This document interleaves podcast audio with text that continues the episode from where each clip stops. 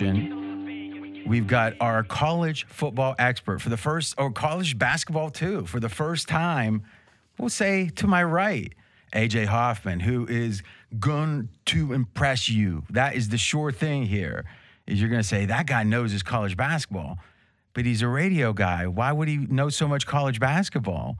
He doesn't talk about on the radio, does he? And it's like, yeah, but hey, it's for now. Now is the time. And we got Steve Fezzik, who I think picked up some fans when you were uh, on the Sunday show last week, right? Yes. So you think a lot of just hearing you, it's like some people had to convert. I think it's the perfect marriage where we got AJ's college basketball knowledge and my betting acumen. It, it pairs well together. I agree. I agree. So what I'm going to do is talk about a handful of games with you guys at the front, let you do the meat sandwich, come in at the end with a few thoughts. I almost was going to do a full participation, but I think I would have made like four mistakes. I would have had like 10 good points. I would have made like four mistakes that that would have I think got in the way. So the goal for tomorrow is full, uh, full participation. We'll see if I can pull it off. AJ, how you feeling about the tournament? I feel good. I, it's hard to put together a bracket, and Fez and I were talking off the air about if you want to bet into these numbers, and you're waiting until the day the game tips off. You're probably too late. Well, you're too late if you want value, right? On most of the games, Right. Unless the public is embracing an overrated, you know, um, public team. Do you feel like as uh, back in the day, it was always the NFL gets the most public action. It has the biggest say in what the line is. NFL, the public does, but they have you know Yankees mattered, right? The uh, Lakers mattered, meaning that the public love affected their pricing. As legalization now is years in, it's getting to be humongous, obviously, with all the media spend. And a lot of people are betting. How has the public's influence on the line evolved? Let's say in something like the NCAA tournament, what would you expect? How could you just be a contrarian better and bet against the public, or does the public not have enough say in these lines I think the public doesn't have as much say than, as they than five did. years ago? That's right. But there's more public betting. there is So explain. The well, the public's betting twenty dollars, fifty dollars, hundred dollars. They were five years ago too. I think some of the biggest betting syndicates are are more well funded now. That they might have been betting twenty thousand. Some of these syndicates, and now they're betting two hundred thousand. And all it takes is for them to you know throw out a, a, a market order on something to go ahead and whack the point spreads back down. So what you're saying is because the liquidity of these markets is so substantial because of legalization that the economic case to fund a syndicate, maybe a syndicate. Now, what is a syndicate? It's multiple people, usually going to be f- more than five, I'd say. Because if you have three, you have a betting group. It's not Yes. a syndicate. Yeah. I don't know where the line is, but I, a lot of these, I mean, the biggest syndicates, and some of this is speculation, uh, but you've got some real insight, Steve, is how many people are in, let's say, the, the the top couple biggest syndicate? Are there 20 people working? Now, not necessarily full time, but are getting paid a substantial amount of money and are helping this syndicate slash group win. What's the number? I would say there's like eight full time guys, and then there'd be 20 guys. You nailed it. Like kind of on the outside, maybe a guy who's a professional poker player and he plays at the Mirage every single day. And here's a guy that's just kind of a friends of syndicate that they'll send him and say, look, if you can get Murray State a pick, get us that. Okay, now if we're talking the movers, Yeah. I think there's more than that. could well be. I mean, yeah. 'cause with all- hundred. yeah, with Yep. all the white labels, Right. and they're turning them over. I mean, really, the the pitch they make, and we won't get too deep into this now. Maybe next week when we have the time where there's not as many games. But the pitch usually is get us five thousand, or, or and that feels like the right number. You can tell me if you disagree, and anything else after that, you can bet whatever you want, right? Yes. So in a way, you're you're trading the commitment. In a way, you're booking the info, but you're going to lay it off, right? You're the commitment to give them that action and in return you get the information. Does that sound right? yes, exactly. And we usually, what's that number that, that they got to get off? I think it varies by person. I think it really dep all depends. Now, with a sophisticated group like, uh, let's say, allegedly Billy Walters back in the day, or now, who knows, is they would have levels where, like, hey, this was the first, because Billy wasn't calling someone out. He might have had his six people he reached out to. They had their people. And in a way, it's a multi level, uh, not a scam, but multi level marketing where if you could get five people past you, maybe you'd get to pick second and in the second tier, and they'd get in the third tier. Exactly. This is documented in the movie um, The Sharp Money by Konik, I believe. So the book, Yes. there is no movie. It's a book. You're right. Yes, go ahead. I misspoke. So uh, Konik would be like level one, as you mentioned, that he'd be like sitting at Caesar's Palace in the suite, and they'd call him and say, "Hey, bet the under 52." Up to fifty thousand. He's a VIP, whatever you can get. So Konik gets his bet there, one specific place. So just to be clear, Konik wasn't the guy, right? It was supposedly uh, the dude who was with Demi Moore, the young guy. What was uh, Ashton Kutcher was the rumored, and I think he came out in like GQ and said it was him. I'm not sure hmm. about that, but but but correct me if I'm wrong. But he was he was representing how others did this.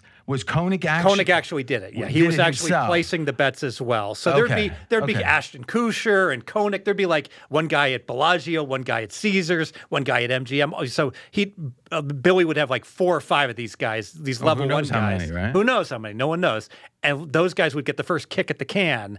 And then after those guys played you know bets that were above the normal limits then it would like you said it would go out to the second tier guys to get more down Okay, so I would hate to disagree, but I think that guys like because Konik represents a writer who maybe was a sports fan that could have some money. I mean, it was always what story, what camouflage would this guy have to be making these bets? Right. And then the theory is even if he wins, i i- they won't shut him off immediately because they're thinking. but he wasn't ideal because how did this guy get a million dollars Yeah, yeah. So I think with him, it was maybe more for the book say. Oh, who knows, right? But I guess I think that that is something that there wasn't levels beyond a, a celebrity face, mm-hmm. but rather they'd be off to the side where they'd be a one level kind of arrangement, right? And the others would be this the senior guys moving would have their own team behind them. yes Does that sound right? It does. It's almost like that.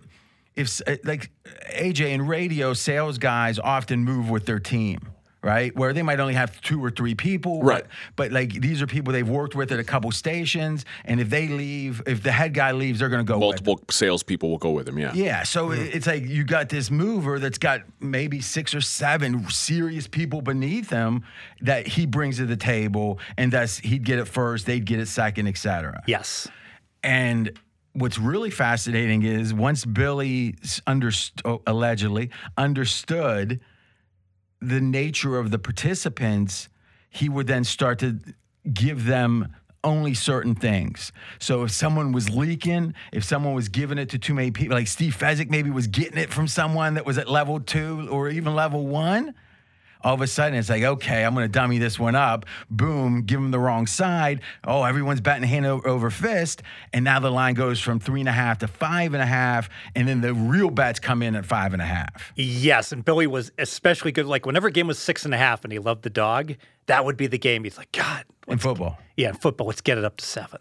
Let's let's let's let's head fake it the six the minus six and a half because seven's such a key number. Obviously, that you you want to do it when you're a half point away from a number that's so juicy. Well, why don't we do this? Let's commit at the uh, end, or maybe even the final four week or the week after. We'll do a full discussion on this. Beautiful. and uh, and I think it's fascinating. But I do think the takeaway here that's the most important, and it's new, is the liquidity in the market, which just means the volume, pretty much, is gone up. But that and, and most of that's public action.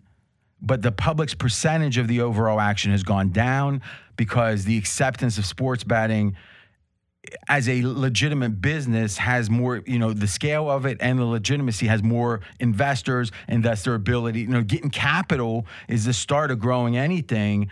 Most anything you don't want to bootstrap, and thus there's more capital involved. Thus the syndicates are a bigger percentage. That sound right? Yes, just by example, I caught Johnny Avello on DraftKings discussing the openers, and he said, "Oh, we've taken several fifty thousand dollar bets against these openers." Whoa, I don't ever remember 50K bets being allowed by anybody against an opener. Are we sure it's not a table? Well, I guess they don't have table players, do you? Yeah. Because that was a win. He was always one to accommodate the table players. Because if a guy's betting fifteen thousand a hand of blackjack, are you going to really sweat the fifty that he has? Uh, Either a negative negative five percent or a plus, oh, it could be a negative negative fifteen percent ROI all the way to a plus plus five percent. Because you want his action at your casino. You don't want to piss him off. Right. It's an Loses that on one blackjack hand. Who cares if we win or lose it? Yeah, yeah. But then he'd have to then explain the, you know, so yeah, obviously it was conflicting. Um, uh, when you uh, last thing when you say openers from drag, I mean you're talking about it's been open at CRIS, it's been open at. I mean he wasn't doing world openers, was it he? was the world opener. It came up and he was taking fifty dimes on 50 a world. dimes. 15 minutes after the the, the, the brackets were released, I caught it on the. I, I, I, I Alright, caught it. I, and I saw the screen. It come, came, came up. They opened up Gonzaga at 22, South Point opened 27, for instance. There were some big differences. Well, one thing I give Avello credit for, for years it was intermittent, but for years he had the world opener in college football. Yes. even before the offshores at times. Yes. And uh, Good thi- point. uh, But this would be something they were taking two or three dimes on. yeah, 2K. Uh, is that right? Okay. And still give them a ton of credit. Sure. But then when CRIS would open up potentially, let's say some years, an hour or two later, and usually when someone opens before CRIS, and that's also known as bookmaker.eu, that let's say that uh, Bet Online is opened at uh, three.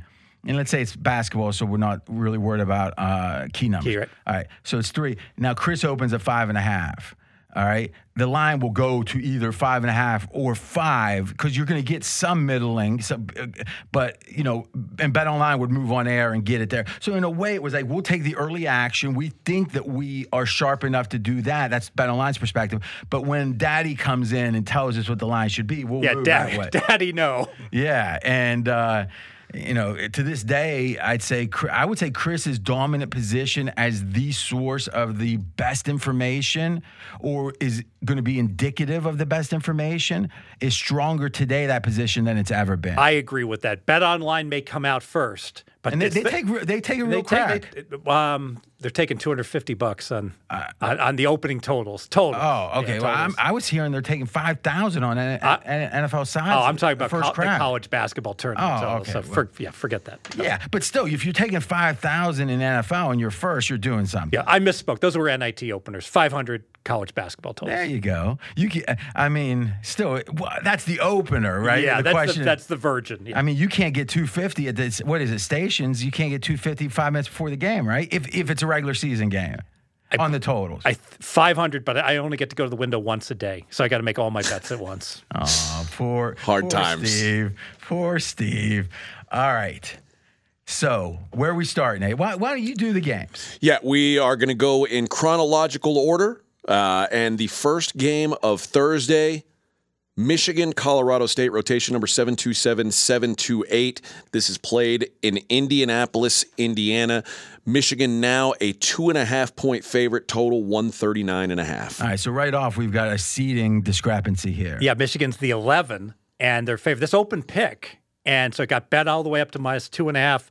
A lot to like about Michigan here. Games in Indianapolis, in the heart of Big Ten country, so uh, they'll have the the crowd. Now, Col- was this where the whole tournament was held last year? that Indianapolis was the center Yeah, of it all. yeah. Okay. I believe they had different venues in Indianapolis. Yeah, There were four, four, one- four venues, but it was all in Indianapolis. Yeah. Yeah. So, um, was Colorado State in last year's tournament? Can you check that, Mackenzie? Yes. Uh, because in theory, at least they're more comfortable with the area. But Sure. go ahead. Go ahead. They were, they were in the NIT last year. Okay, so they're not. Also, Colorado State, I know it's not a West Coast team, but it's a mountain time zone that has to play the first game here at like whatever 9:30 a.m. So that's an advantage for Michigan as well. Indianapolis is East Coast, though, right? No, it's Central Time. Is that right? They don't have daylight savings time, so they're kind of a hybrid. Okay, because during the combine, someone was talking from Indianapolis, and they were saying we're East Coast, and make, like it was. That's Oh, weird. maybe that, maybe you're right. Yeah, Yeah. it, is, it is Eastern time zone. Maybe that's what I was. That's what was throwing me off about the time zone change. They don't. They don't follow that. Oh, that that that wasn't throwing you off. Indiana has two time zones. Well, they have two different zones. One of them eh, has daylight saving time, the other doesn't. Meaning that, that once a year, uh, at some point during the year, they're going to be lined up, and the other point they're not. Yeah, because like the the northwest corner and the southwest corner of Indiana are Central Time, and the the big chunk of Indiana is Eastern Time. Well, how's this? I think it's not quite that, but you know what? Let's. Well, it'll be a tease for tomorrow's pod. I, we'll have it already. The Rams are No, going to be I understand groggy. that's how that, that one map is saying. Oh, okay, uh, Either way, the Rams are going to be groggy. Yeah. Okay. Okay. And what time's that game start? 9:30. that's first game in the morning. Yeah, Okay, well that's interesting. So 9:30 Pacific, Mm-hmm. and they're in Mountain Time, so it'd be 10:30. I mean, so that's something. You know, I was going to be poo pooing it, but now you think about when does anyone start that early? only during conference tournaments. Yeah, but that's And the Mountain- always and the Mountain West locale. Conference. But the conference tournament's going to be in the And the locale. Mountain, all the Mountain West games were They were late. late. Yeah. I, I went to the Mountain West tournament, the semifinals, and didn't get out of there until midnight. so when you hear about West Coast, so let's see if it's a one o'clock, so it's 45 minutes before the games in the NFL, right? So that's a one Eastern. This is a 12:15 Eastern start. Yep. So 45 minutes before, uh, there's one less hour of fallback uh, from the mid uh, the Mountain Time zone. So you're looking at a comparable wake up to the NFL on East Coast, a West Coast team, one o'clock start. Yes. All right. How much do you move it for that? Half a point. Okay. So how much of this is that? And AJ, jump in here. And and again, uh, you should take the lead on these. Why don't you just brain dump on what your thoughts? I, I, this has it's a weird matchup because Colorado is, or Colorado State is very undersized. Michigan relies a lot on size. So Colorado State's best player is a guy named David Roddy. He's almost like a Charles Barkley type. He's six foot six, but he's a post guy, a rebounder, but he can shoot. But he's mostly he's their big. And when they when they play small, he's he plays the five. The problem is Michigan's big men are, are seven foot one Hunter Dickinson and six eleven Moussa Diabate, who are actual legitimate bigs. It's going to be hard for him to establish himself down low and, and really get anything going. And Colorado State is a team who, if David Roddy's having a bad night, their team is not good. They, they don't have secondary scoring particularly. And, and the one guy that they have, Isaiah Stevens, every loss but one Colorado State had this year was when he scored above his season average, which is 15. The one the one that they that he didn't, where they scored 14. So almost every loss they had this year was he had to become a primary scorer because David Roddy couldn't. David Roddy's a guy who gets in a lot of foul trouble. So this is problematic So for Colorado if State. The, if the second guy is required, it's a sign of a big problem. yes. And he's typically, and what's the second guy's name? Uh, Isaiah Stevens is guard. Stevens is typically required to take more, up more scoring load when the other team can defend in the post. Yes. Is that fair way? And Michigan, not only big, but they are good defensively in the post. Okay, that kind of explains this line, right? Because what does KenPom? So KenPom's not going to consider the matchups.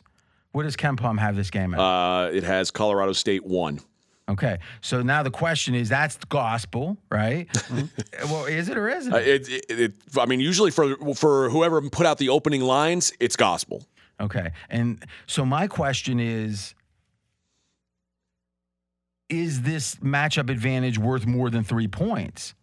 Because if we've moved from uh, Colorado State being a small favorite to now they're a two, two and a half point dog. The venue's probably worth at least a point. Ken The- Palm's going to consider that though.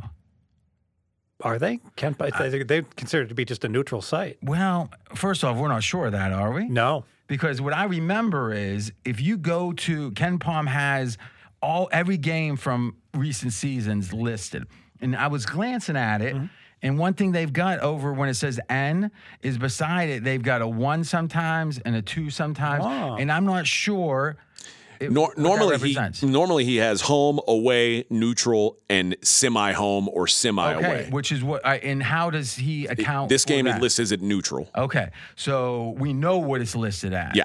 And in the semi-home, how many points is that typically? Usually a point. So it's like when when Kansas will play the the Big 12 championship in Kansas City, Mm-hmm. they're a semi-home team. So you're saying the home means something. KenPom saying no. Yes. But how much? A half a point? I'd say one. All right, one. So that gets it to pick 'em at open, let's say.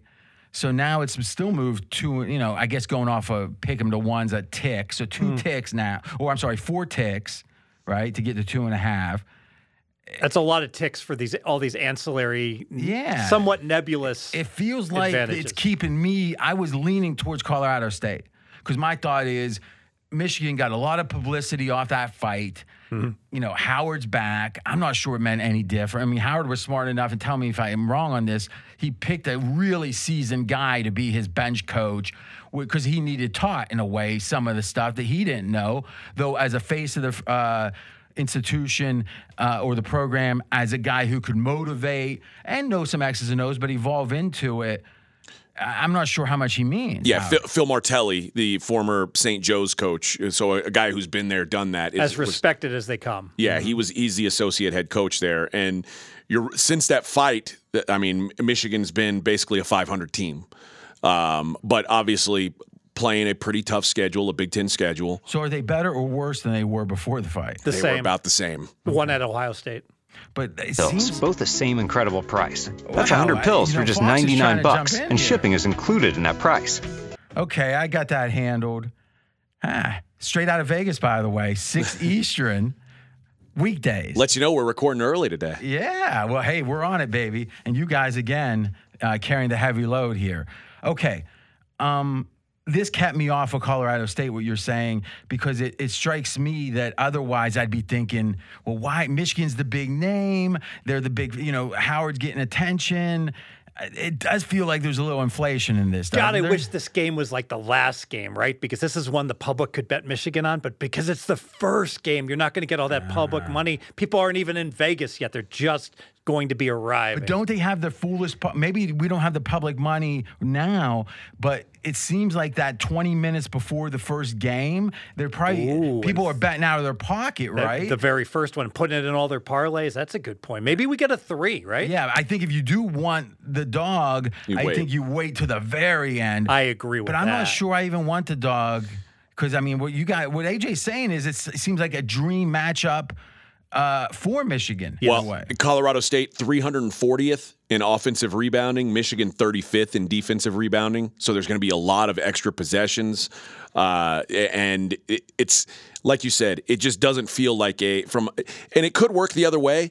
It could be that the small lineup forces Michigan to do something with Hunter Dickinson, take him off the floor. But even if Michigan plays a smaller lineup, they're going to be much, much Yeah, bigger. Yeah, and plus you're telling me that the you know. So I think w- what we're saying here is lean Michigan uh, a minimum for the bracket picking. Now, how are you going to do this? Regards to, are you picking a side, uh, force pick, no line? Are you giving a? How are you doing? it? I, I'm, I'm going to give leans, I'm going to give likes, uh, and and I've got a best bet. okay. Regarding the bracketology, there's three teams to be aware of where the lesser seed is favored. Okay. Michigan's an 11. They're Mm-hmm. laying two and a half. Memphis is a nine. They're laying two against Boise. And one other game, Loyola Ohio State is a 7 10. Loyola is the 10. That game's a pick 'em. So, all things being equal, if you feel like everyone else is going to pick just based upon the, the seed Or numbers, does- it's not everyone else, but if even a material por- uh, percentage. right, you want to look towards 11 Michigan, 9 Memphis, and 10 Loyola. Now, obviously, if you have a strong opinion, you go otherwise. But if you don't, that's a great tiebreaker. Vegas is on your side in a way you're partnering with Vegas. Why not? Why not? They're cockroaches, but I, I want to make money off them if I can. Okay, uh, I'm going to give a few uh, things I like, at least potentially, not right now, but potentially some regional bets. All right, next game on the board, rotation number 741 742. Is this Fezzik his Nazi ways of rotation Yes. numbers? Okay. Uh, we've got Providence minus two against South Dakota State. We're looking at a 149 and a half for the game in Buffalo, New York. Okay, so this was one of my contributions. KenPom has, uh, if I'm not mistaken, Providence as the luckiest team in college basketball. They are. Now, what is lucky? Not Marquette, Providence. Now, what is lucky? Lucky means almost like close wins in the NFL, that their record is better than it should be. Now, I'll tell you this you might say, how much of that matters? And Mackenzie, do me a favor, check this exact number, but there's a crazy number where there's only one team amongst the last, I think, 60. You know, if you stack rank the lucky teams in KenPom, only one of the last X, and it's a big number, made the tournament. Mm. And that team, give me $10. No, is Colgate. Mm. Colgate. And then if you look at the top of it, like a, a big chunk of the top 25 lucky teams made the tournament. So it feels correlated. And to me, it makes me, I can't play Providence here because of that. And by the way, Providence, not only the luckiest team this year, the luckiest team in college basketball since 2006. And I could make the case they're even luckier than the numbers indicate in terms of their um, they won all these close games. A lot of those games were overtime, RJ. So you could say how much did they win by? By three in overtime? No, they won by zero in overtime. Is probably the best way to look at it. Well, you got to value what happened in those extra five minutes. But I hear you. You're, they got five extra minutes to do that. Yeah. So here's where I'm torn. So I got the super lucky team that's overrated, but it's so publicized. It's got so so public. Everyone knows about it. I got a four versus a 13. I've never seen a four only lay in two points ever in the NCAA tournament. All right. By the way, only the only team of the final 41 unluckiest teams to make it was Colgate. Yeah, and 2008 was the last time there was a team this lucky. It was uh, 2008 Wagner. Okay. Wagner College? Yeah. You know, that's interesting. Remember, we were talking about all the connections from Texas Tech. Is the New Jersey high school coach coached, coached at Wagner for a few years? Oh, really? Who, PJ Carlesimo actually coached at Wagner. Did you know that? I did not know that. Uh huh. I, uh-huh. Learn something new. All right. What do you think of this game?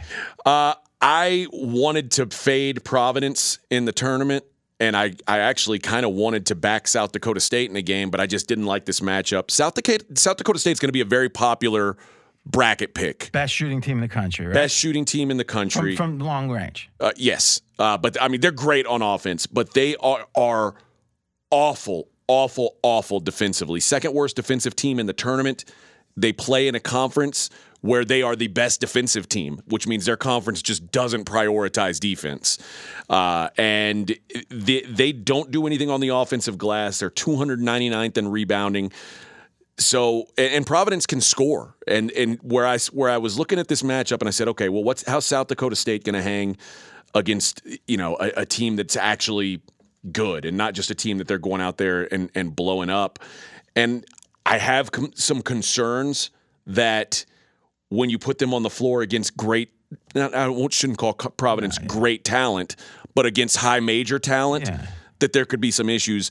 They played Alabama early this year, lost 104 to 88. They played Washington, lost 87 76.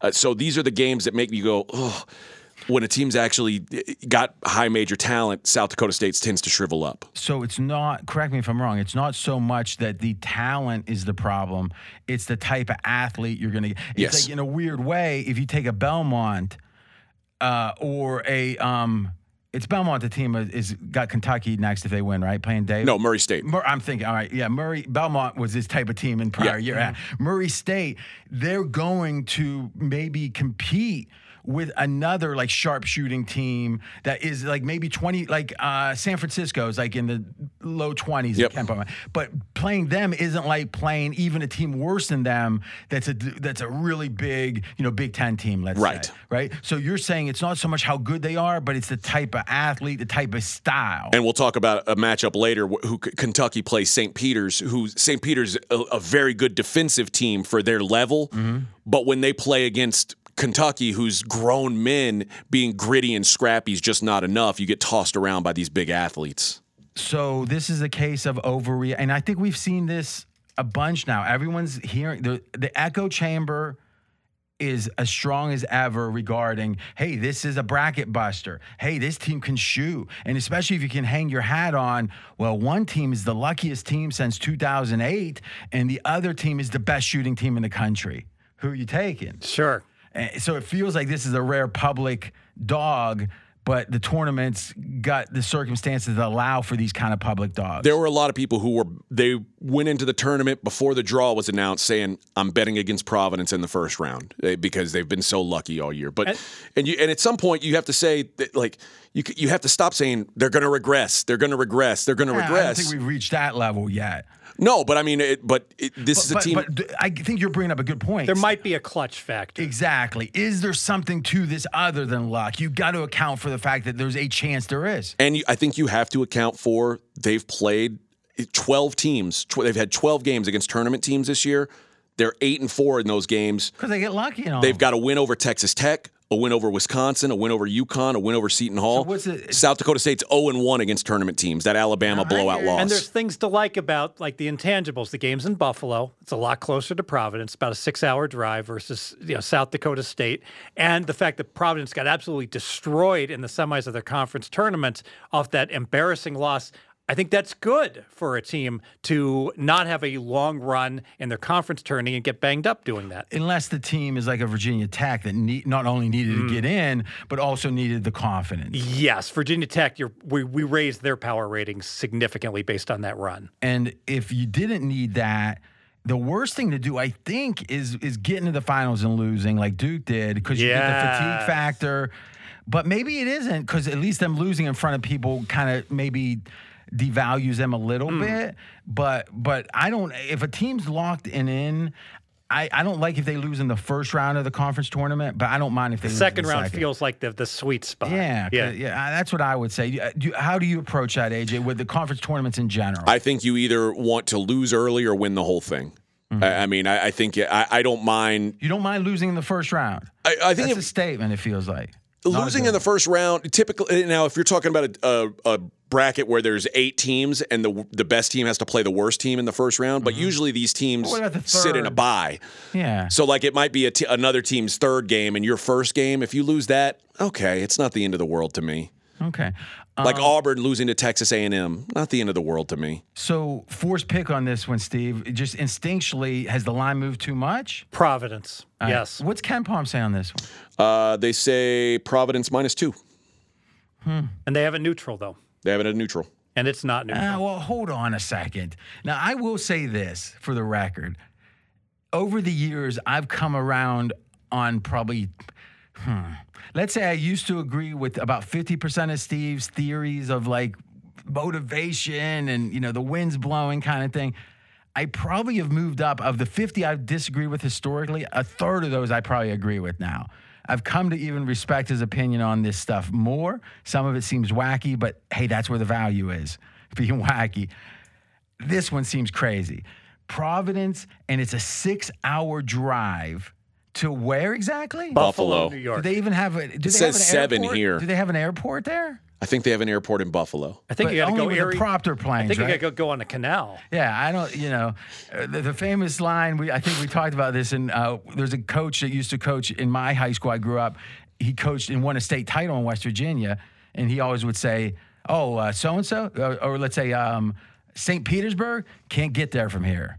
All right, I'm there willing to for- re- I'm 'Cause- willing to recant. It's seven hours, And Okay. I, I think when you look and at an it, early game also. well, and also the like uh, Providence doesn't have a massive fan base. Like it, if you're talking about Michigan and Indianapolis or Kentucky and Indianapolis, it's like, ooh, All okay, right, there's I'll gonna be a lot of them. it. All right. I'll withdraw it. I think half the kids' parents won't be there. They probably won't. Seven hours, If you win the first round, we'll be Let there. us know. All right. So it does feel like though there may be an opportunity. If these lines run, I think the trick is find out when the move happened. And when I say run, they keep going in the same mm. direction, like a golf shot that runs on the dry My slice. that runs and hurts people. So if you go to pregame.com, you go into the game center, you'll see on the main overview tab that defaults there that there's a visual that represents when the line move happened. And you can tell, did it happen right away? So in the conference tournaments, when it was in the finals and those unders were happening, it'd be like a straight arrow down, like a Black Friday type, and then it flatten out for the rest of, of the time Yes.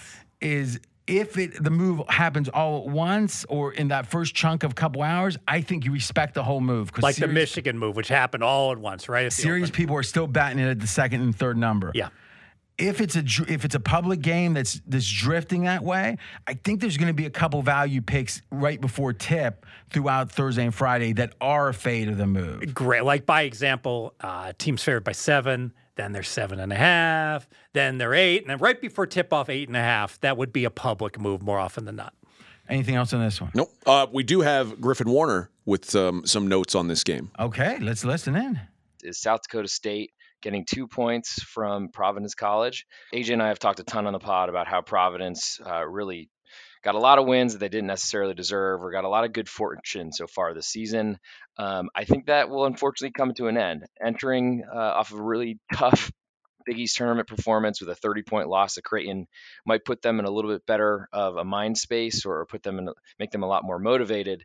Uh, but I don't think that's enough because I think they're drawing a South Dakota State team who's really strong and plays in a certain way that will make them really tough to beat. Essentially, South Dakota State is going to play as slowly as possible, shoot as many threes as possible, and that's going to make it really hard for Providence to keep up because they're not a great offensive team. They don't have a ton of athleticism to really bother South Dakota State.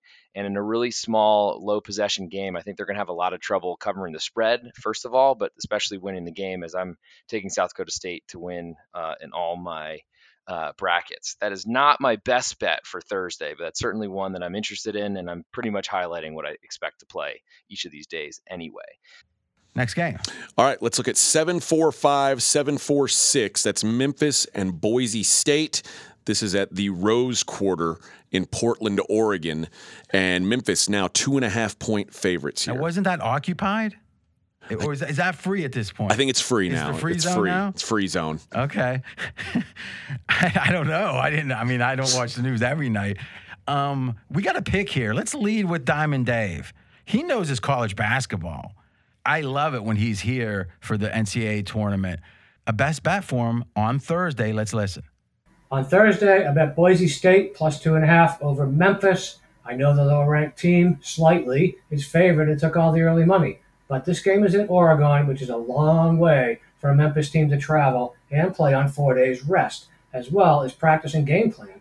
This is also a rematch from an NIT game last year that Memphis won by three. So there's a little more for Boise to be playing a little harder. And add to that the fact that Memphis pretty much led the nation in turnover percentage at almost 23% of their possessions. Can't bet on that. Boise has the length to compete and they have the experience. They start three seniors that were all with Boise last year. Three more seniors play significant minutes. So we have distance and rest on our side and maybe the better team. This is a Boise team that beat the Aztecs three times. They'll slow down Memphis on a neutral court and advance. Broncos plus two and a half. Okay, we might have a little bloodshed here because our in-house, well, Dave's in-house, but our in Vegas expert, you like the other side. I do like the other side. Uh, I think that Memphis is the kind, they've got the kind of athleticism that you just don't see in the Mountain West Conference. Boise State hasn't seen all year. Jalen Duren is a, a lottery pick, and that's who Boise State's going to have to deal with inside. And it's just problematic for a team that's not uber athletic by by national standards. Mountain West standards, great. They typically get by Emmanuel Akot, uh, Abu Kigab, these are six seven, six eight wings that give matchup problems to teams in the Mountain West that don't have size. Memphis has that size. Landers Nolley six seven. Lester Quinones is is six five. So the physical edges that they have in conference play they don't have right now. And Memphis turned a corner because back in, in January it looked like they were just dead in the water, weren't even a tournament team.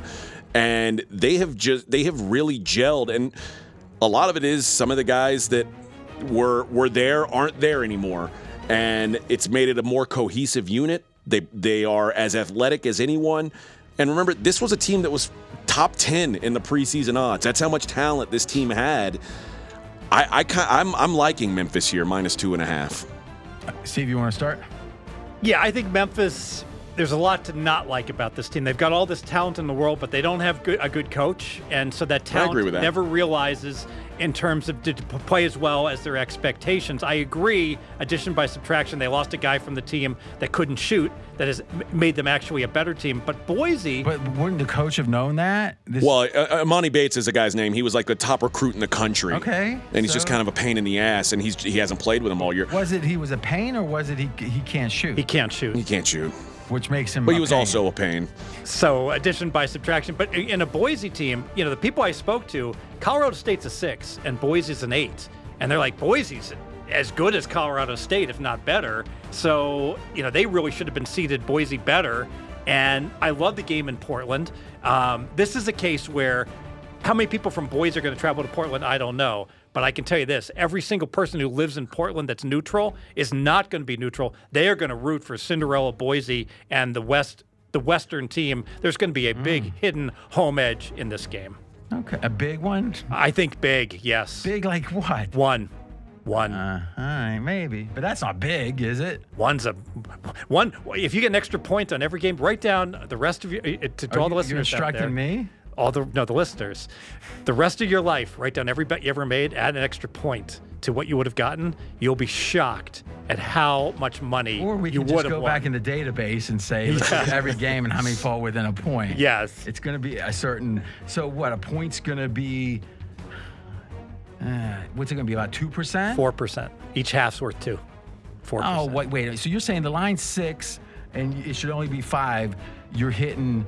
Uh, you're hitting 54% off Yes. of one point? yes No. no dude no assume the line's seven and a half everywhere and you're laying six and a half it's going to land on seven four percent of the time I think. yes sir I think the reason why a lot of people say Boise's as good or better than Memphis is because they they you just look at the records and you say, oh, Well, what's KenPom saying?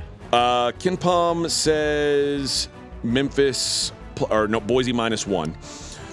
Uh, Boise minus one, but they're getting two and a half. and the venue's better for them So, I mean, what's the case? I mean, the only case we can get from Memphis, eh, from what I'm hearing, is they fundamentally changed as a team. So we're going to say from here on, from December 27th or whatever's the convenient time, will be when it really started counting. well, they were nine and eight, Exactly. and now they're twenty-one and ten.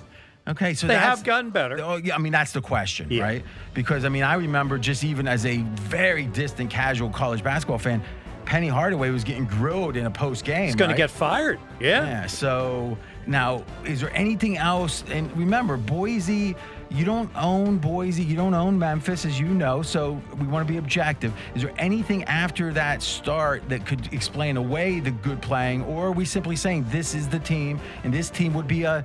I mean, at that, what would they have been? A, a third seed if they had played like that? If the they whole play like that all year, yeah. So what are they? I think what they've done, and he mentioned Penny Hardaway being a, a not good coach, and he's not. He's not a good coach. But Larry Brown is on his staff, and I think he's let Larry Brown kind of take they over. Larry Brown like takes naps and stuff. the- Probably does, but he probably draws up a lot better offense when he's awake than Penny Hardaway does. I mean, like some people were saying. I think it was Lombardi was saying. I was trying to find him on the sidelines, and he was he, he was- he had drool. I mean, listen, the guy's a great coach, right? And he's an older. What is he in his eighties? Something like I don't know if he's in his 80s, but he's at least in his 70s. He's an older dude. I don't think he's like Belichick's age.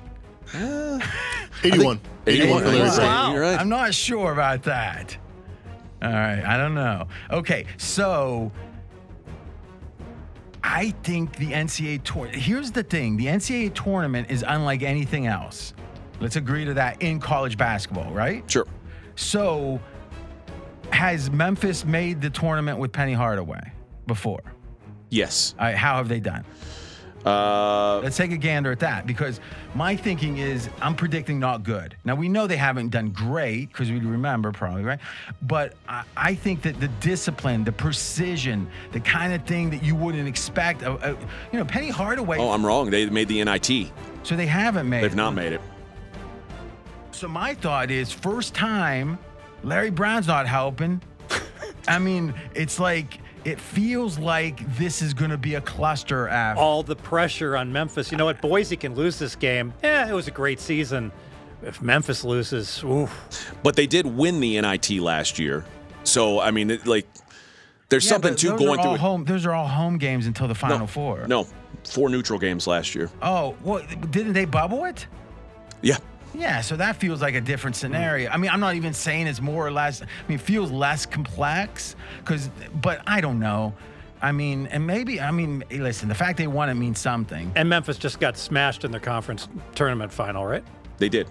Yeah, but still, they if they finished with three losses and whatever it was in the last what 15, 18 Yeah, 12, 12 and 2 in the last 14. Yeah, including that one. So mm, here's the one stat that I think is a sign of Memphis's lack of precision, lack of being, the use Collins phrase, buttoned up. To me, I like Boise here. I think it's a situation where you think these teams that are motivationally questionable throughout the year, where they're, they're highs and lows, not buttoned up, you think the NCAA tournament's when they get serious, right? This is when you know they're focused. I think teams like that get distracted by the bright lights. They get distracted by who knows what. Um, I'm will you know. So you're making this a you're making this a uh, an actual like though. I, I w- I mean, I will because ev- everybody. is we it- played the Crossfire music and everything. I said I was the only. Is it? But is it a like or isn't it? It's no. I, I I mean, All right. So Boy, what? what a wussy. Yeah, yeah. I know. Now I just said I don't. just means he's smart. Why I think wanna he buck said he Diamond liked Da- He'll buck me and you to listen. Here's what I know: in college basketball, he'll buck buck me and you, buck, buck, buck me and you, Buck, buck number one. till we're blue. He doesn't want to go against Diamond Dave. No. So I'm gonna make you an offer. How about me and Fez together gets to the three? So it's a, hundred, a buck and a half each. That way, it's a half unit kind of bet. I'll do it.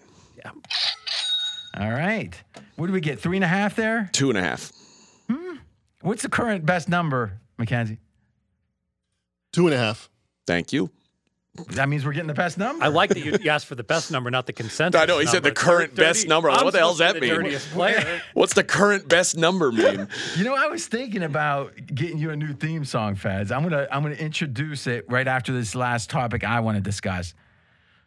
Do we consider on certain underdogs pretty much default playing to the first half only, if not minimum half the bet?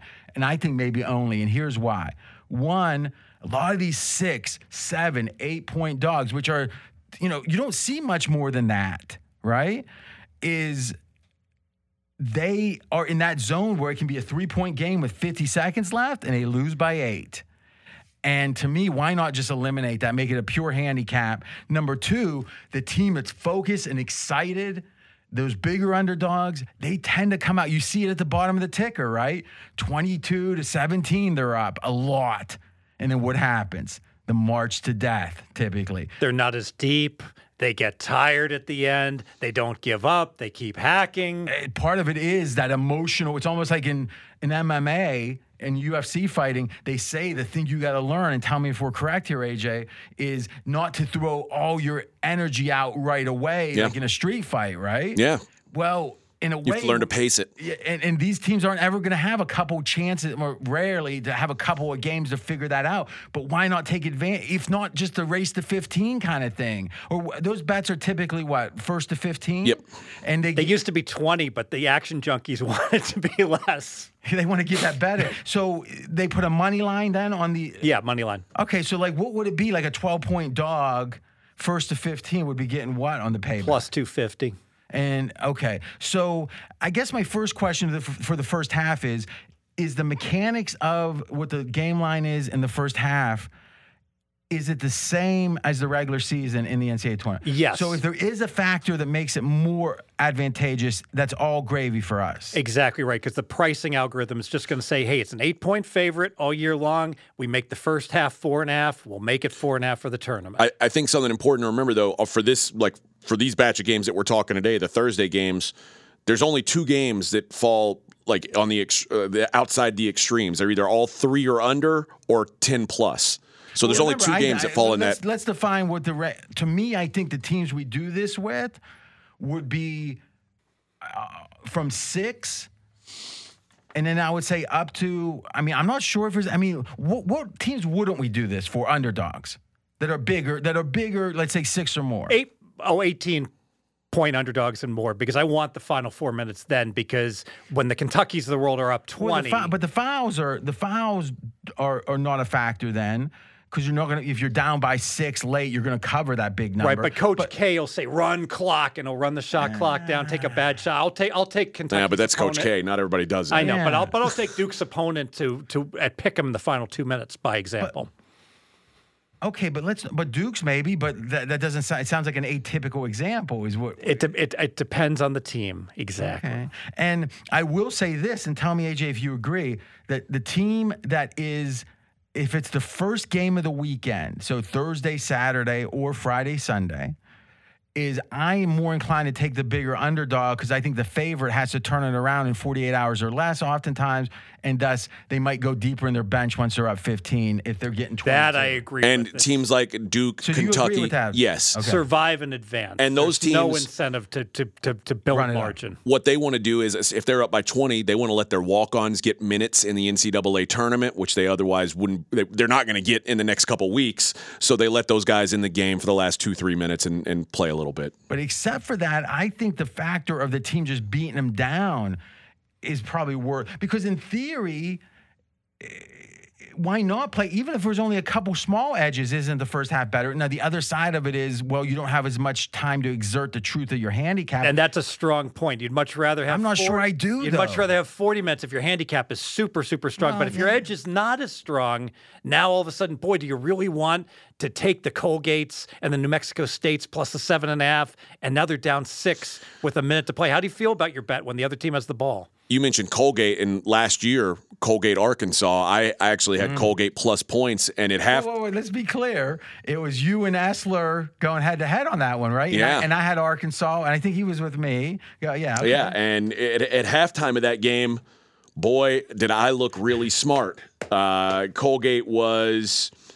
It looked like they were on their way to a, a nice victory. I think they were up like 12 or 13. How much And- they lose by? Uh, they lost by 17 points. Yeah, they got they got flossed in the second half. Yep. So it, Colgate and Floss. it was a it was a it was a three point game at halftime and ended up being a blowout. Now, So did- uh, what was the thought? What tell us? Take us to what that how the, the evolution of that joke was. It just in the moment? In the moment.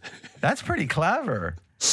I've never heard you be that clever before. It's suspicious. You're rubbing do, off Do you, on have, do you have a right? I mean, it was weird. You had a different earpiece today. Or Do you have a?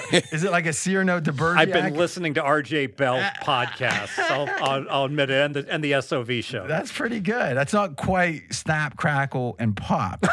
But yeah. That one took me like I still don't fully understand. All right. So AJ, what do you think of the whole first half idea? I don't think it's I I, I were I don't play first halves very often because I'm like like Fez was saying I like to have my handicap play out over the full 40 minutes, but I I do understand your reasoning for it. It makes sense. The, the first half correlated parlays. I shouldn't even say it. People are going to get mad at me for saying this. I'm, I apologize, guys. I'm giving it out. Hold, here, hold on a second. There's nothing that you don't give out uh, unless it's something that is so niche that you couldn't give it out and not ruin the market. Exactly. And this won't Is- ruin the market. Then why are you apologizing? I'm not going to apologize. Go ahead. The first half dog, like the eight point dog, playing the plus four parlay to the under first half is really good because you're kind of counting on them being able to muck up the game and it being a rock fight. But I, not if we're thinking that it's a big burst of energy at the beginning. Well, big burst of defensive energy also. But eh. ver ver- contrast that people want to play the game with the under, like a plus eight to the under. That's no good because if you're covering and you're down four, five, six, you're going to have 90 seconds of death at the end of the game with all the fouling. Yeah, I mean, the thing about these that gives so much randomness to these games that are lying between five and eight and a half is that in the spot you want to be in the most, like in the NFL, if you're getting uh, nine, God, this is a great example. And Go you're ahead. down You- you seven. continue yeah. You're home free. It's going to take an act. both act. teams are. uh, It's almost like they're working. Both teams are working for your back. Unless touchdown Lenny goes 40 on you to, cra- to, to, to crack your bet, you're going to be in good shape. And here the opposite is true, where the team that's down seven is going to, they're going to do everything possible to cost you your bet. And the NCAAs they foul even more because they don't want to look like they gave up. They'll foul down double digits. So I like this. Now we you know what we'll do for tomorrow's pod is I'm going to do a little study just look. So in general if I said uh, uh, with the line and the ranges we're talking about, what is the first half compared to is it exactly half? Is it what? What percentage It- of the it- game? It's, it's, it, minus six or less, divide by two. okay. Then when you go above minus six, and then you got to divide by two and add a half. As Add a good half to the first half. Yes. So that means from six to about 11. So if it's 12, it'd be six and a half. yes. Okay, so that means that the, we're getting even. All right, so what we can do is use that and just look at the splits of these games. I'll, it's my homework. Uh, well, I mean, I think we can do it. Uh, we'll talk after the best way, but my, I mean, we'll see. I guess we don't even have to speculate. Tune in tomorrow. Okay, I'm gonna make this one short, and I'm gonna do it longer tomorrow. This is our best offer of the calendar year. Pregame.com. And what is it? Well, one of the first things I did way back, even pre pregame, was I took the history of the March Madness bracket, which actually, if you look at these current brackets, is a 64 team bracket once the play ins are done. This is the same bracket there's been since 1985 when Villanova upset Georgetown. First year there were 64 teams. So, you know, we got 30 plus years. let's think 85 to 95 is 10, right? To 2005 is 20. 2015 is 30. So we're talking 35 plus years. And I love when there's that much data. Right? We all know what 116 over a 1. But how often when a 12 wins do they win the second game? How often does a team of a certain higher seed or lower seed, a double digit low seed, how often do they make this round and the next round? And what you find out is mathematically there's some strong stuff. Like only 3 of 214 was this. And that is where my bracket really took off. And a lot of people loved it.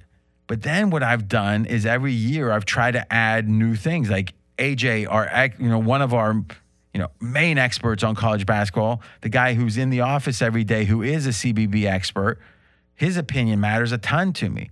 Essler's matters, others matter. Now, eh, so we add the pregame guys in. We add that I do 97.5% of my college basketball handicapping in the couple of days from the bracket being out till that first weekend. And I am, you know, one of my strongest suits, quite frankly, is finding the good info that's out there and aggregating it into and creating a composite, I guess you'd say, an amalgamation, I'd say, of all that info. And I found a couple of sites, we were just reviewing them with AJ and Mackenzie right before the show, a couple of sites that are really shockingly interesting with data that no one talks about.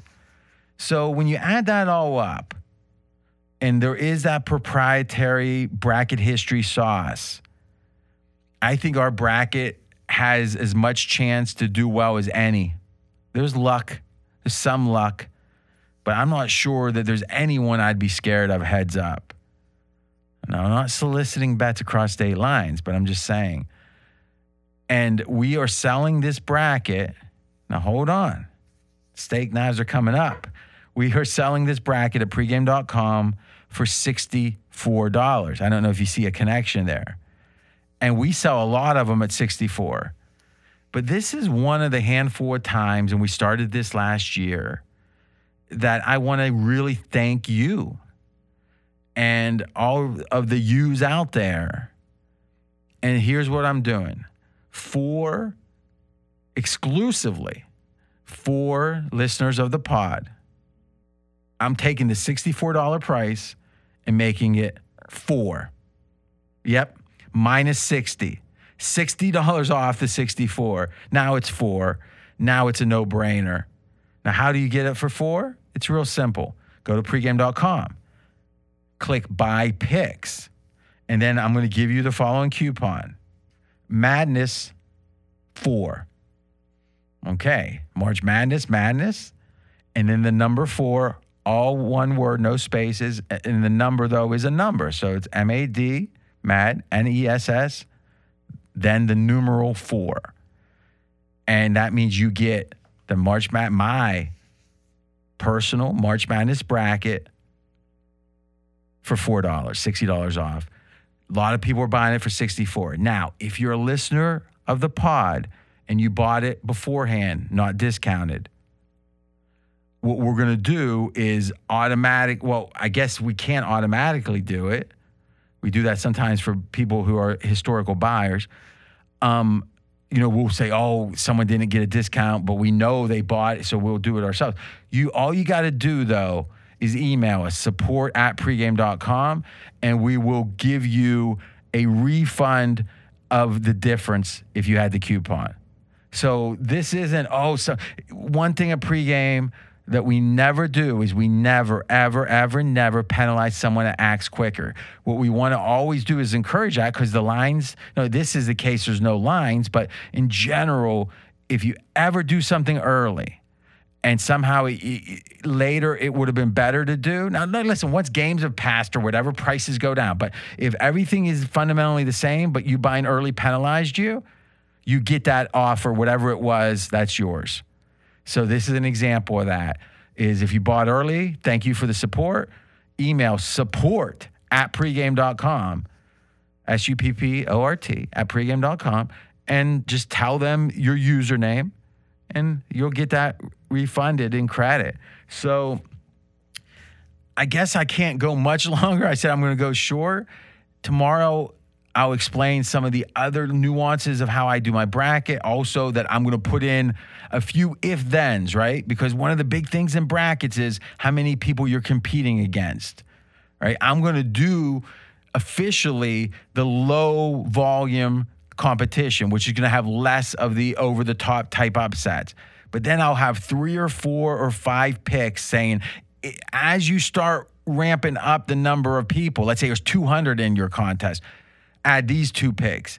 And then if you have a lot of them, maybe add these five picks, which are going to be swap outs for an upset that I don't think statistically is right in a smaller competition bracket pool, but it would be in a bigger. So in a way, you get to get you can actually use my bracket for if you want to enter in CBS Sportsline or something. Well, you're going to max out the craziness if you're going heads up. Like the irony is going heads up, you should probably bet the Ve- Vegas favorite, pick them in every first round, everyone, and then KenPom's projection in everyone after that first round. And the only people that can be, uh, the only heads up person that could beat you is someone that went with an underdog to win, which is always less than 50 50 unless the line's wrong. So, like in a weird way, this is always going to be what is that called, Mackenzie? When you um when you move the bar across and you ramp up like the volume, but there's other ways. It's not a toggle. Well, it's it, once I hear, but anyway, it's like that where you get to ramp up how much ran or not how many upsets you want effectively. Mine's going to be like optimized for like a 30 40 person pool and which is a small nice small office pool. And then if you're going to have a lot more, you're going to have literally a Chinese menu of other picks to make. This thing is I mean, listen, when we sold here's what I'll just say as objectively true. Last year I gave the same offer. Year before there wasn't one. The year before that, because you know pandemic. Year before that, the, the, so the last year before the pandemic year that was canceled, the biggest sales ever in the history of pregame for one product was my package. It was I think it was 64. It was in that range. So we literally are taking our, you know, biggest seller in a given year. Fez might have competed with your support in the March or in his uh, Super Bowl props, which were again winning. But this is a, really a meaningful thank you to you guys, and I think the bracket's better now than it's ever been. But I do appreciate it. So it's there if you want it. If you don't, don't worry about it. By the way, if you don't have an account, by just signing up for an account, which is free at pregame, you get 25 bucks to spend any way you want. Right. So that's, you know, there you go there. Now you could spend the four, you know, you could use that coupon, but it's a one time use for 25. So if you spend it, well, I guess on this one, now I think about it, you already got the coupon, take 60 off. So you're going to want to do that. And again, that's Madness 4. But you will have 25 to spend wherever you want. And it can be like a package that's only 25. So if Mackenzie has up his NBA game, you want that? It's 25. You get that pick without paying Mackenzie a penny. Haha. What do you think of that, Mackenzie? Well, we're going to win, so you can pay me with your winnings on the next pick. Well, they they might just get that and never come back.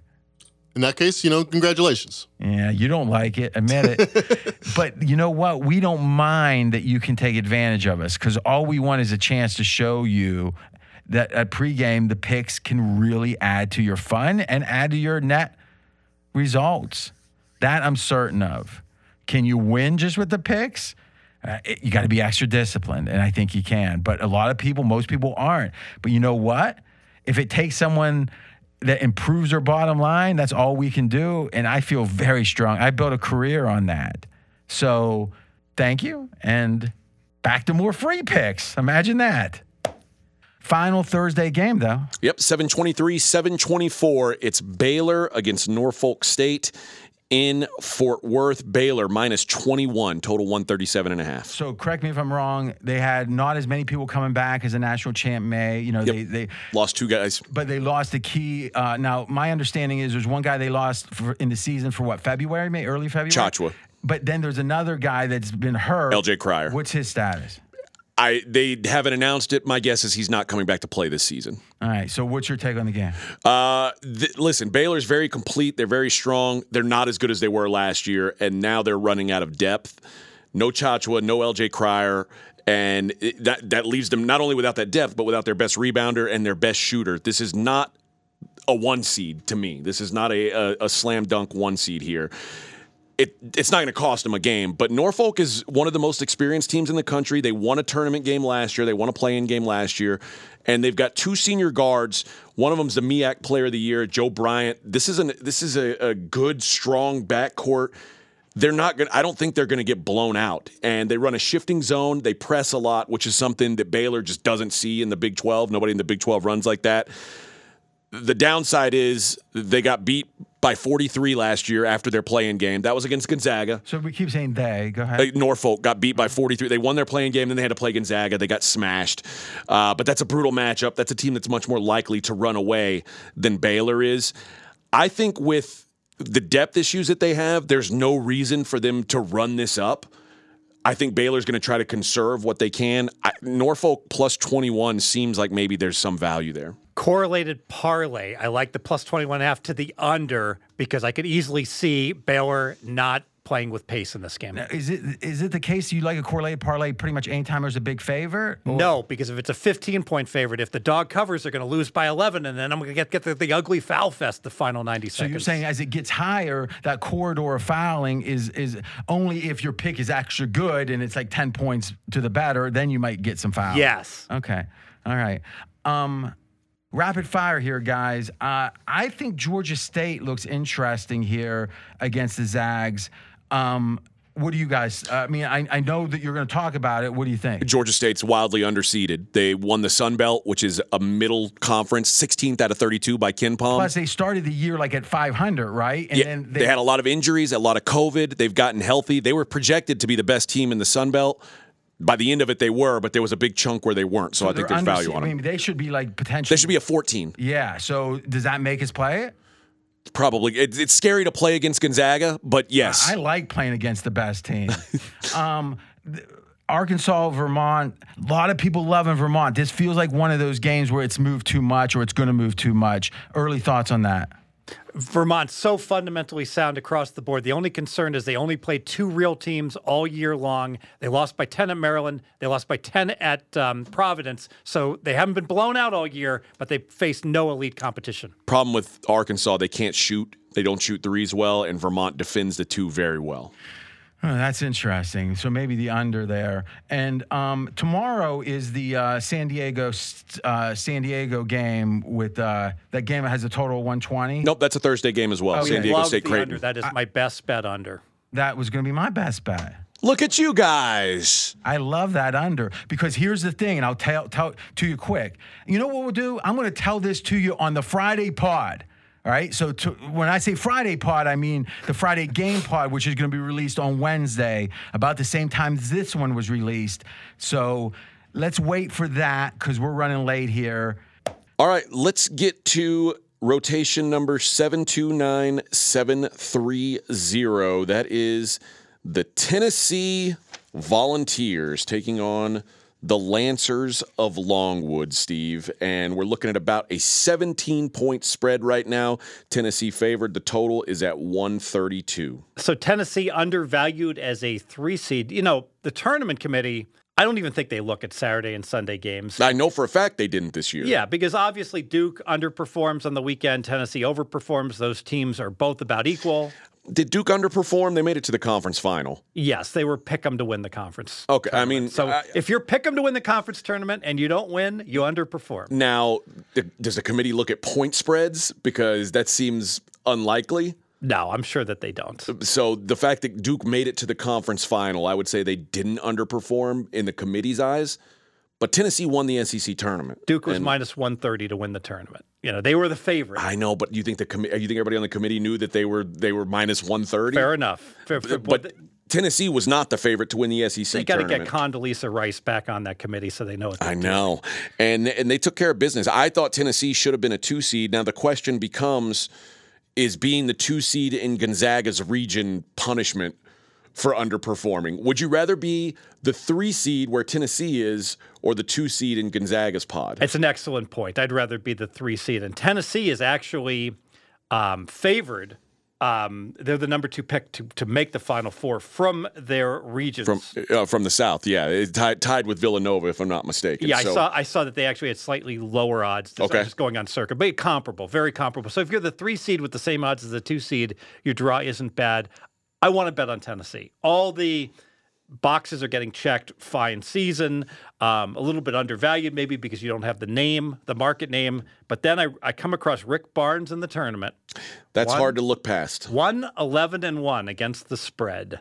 Uh, I can't I can't back a team that for whatever reason a coach that has failed so miserably in the big dance and that leaves me passing this game. Yeah, so Longwood has some big bully guards. They just hulked out dudes. They push around smaller guards, uh, and they will be able to do that. Tennessee, very small guards, and like obviously Longwood's big for for a big South team in the backcourt, but but Tennessee, considering they're an SEC team, very undersized at guard.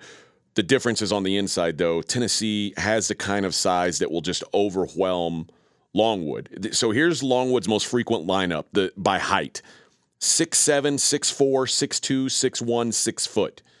So even if Tennessee plays small and they limit minutes for uh, Plavsic, who's their seven footer, or Aidoo and Huntley Hatfield, the two 6'11 freshmen. So let's say they leave them out. You've got a 6'9 Fulkerson and a 6'6 Josiah Jordan James in the front court. And you're going to dominate the glass in this situation. But like we said, the Rick Barnes thing is scary. Rick Barnes is not a great tournament coach historically. And ten, um, uh, guy's been to a Final Four, so I, I shouldn't say that. But like you just mentioned, against the spread, it's not been good. And that Final Four was a long time ago. At this point, that's when Syri- that's Carmelo Anthony's championship. So it's been a, it's been a good while. And Tennessee's not the kind of team that I'm looking to lay a big number with because the offense, the defense is there. It's going to be there. It's going to dominate. The offense is hit or miss. Uh, it just depends on which day, which day of the week it is. They did, however, play do, two big South teams this year, so there are some comps. They played against USC Upstate and they played against Presbyterian. They won those games by 44 and 42. Now, Longwood is better than those teams, certainly, but Longwood has not played good competition this year. They played the 344th ranked schedule in the country. This And year. Longwood's probably only five points better than those teams, right? Something like that. Right. Yep. And they played two games all season against top 150 KenPom teams. Mm-hmm. Two. They lost to Abilene Christian, who was number 129. They lost to them by 16. They lost to Iowa by 33. So I'm certainly not playing Longwood because this is going to be a, a sort of an overwhelming talent disparity in this game.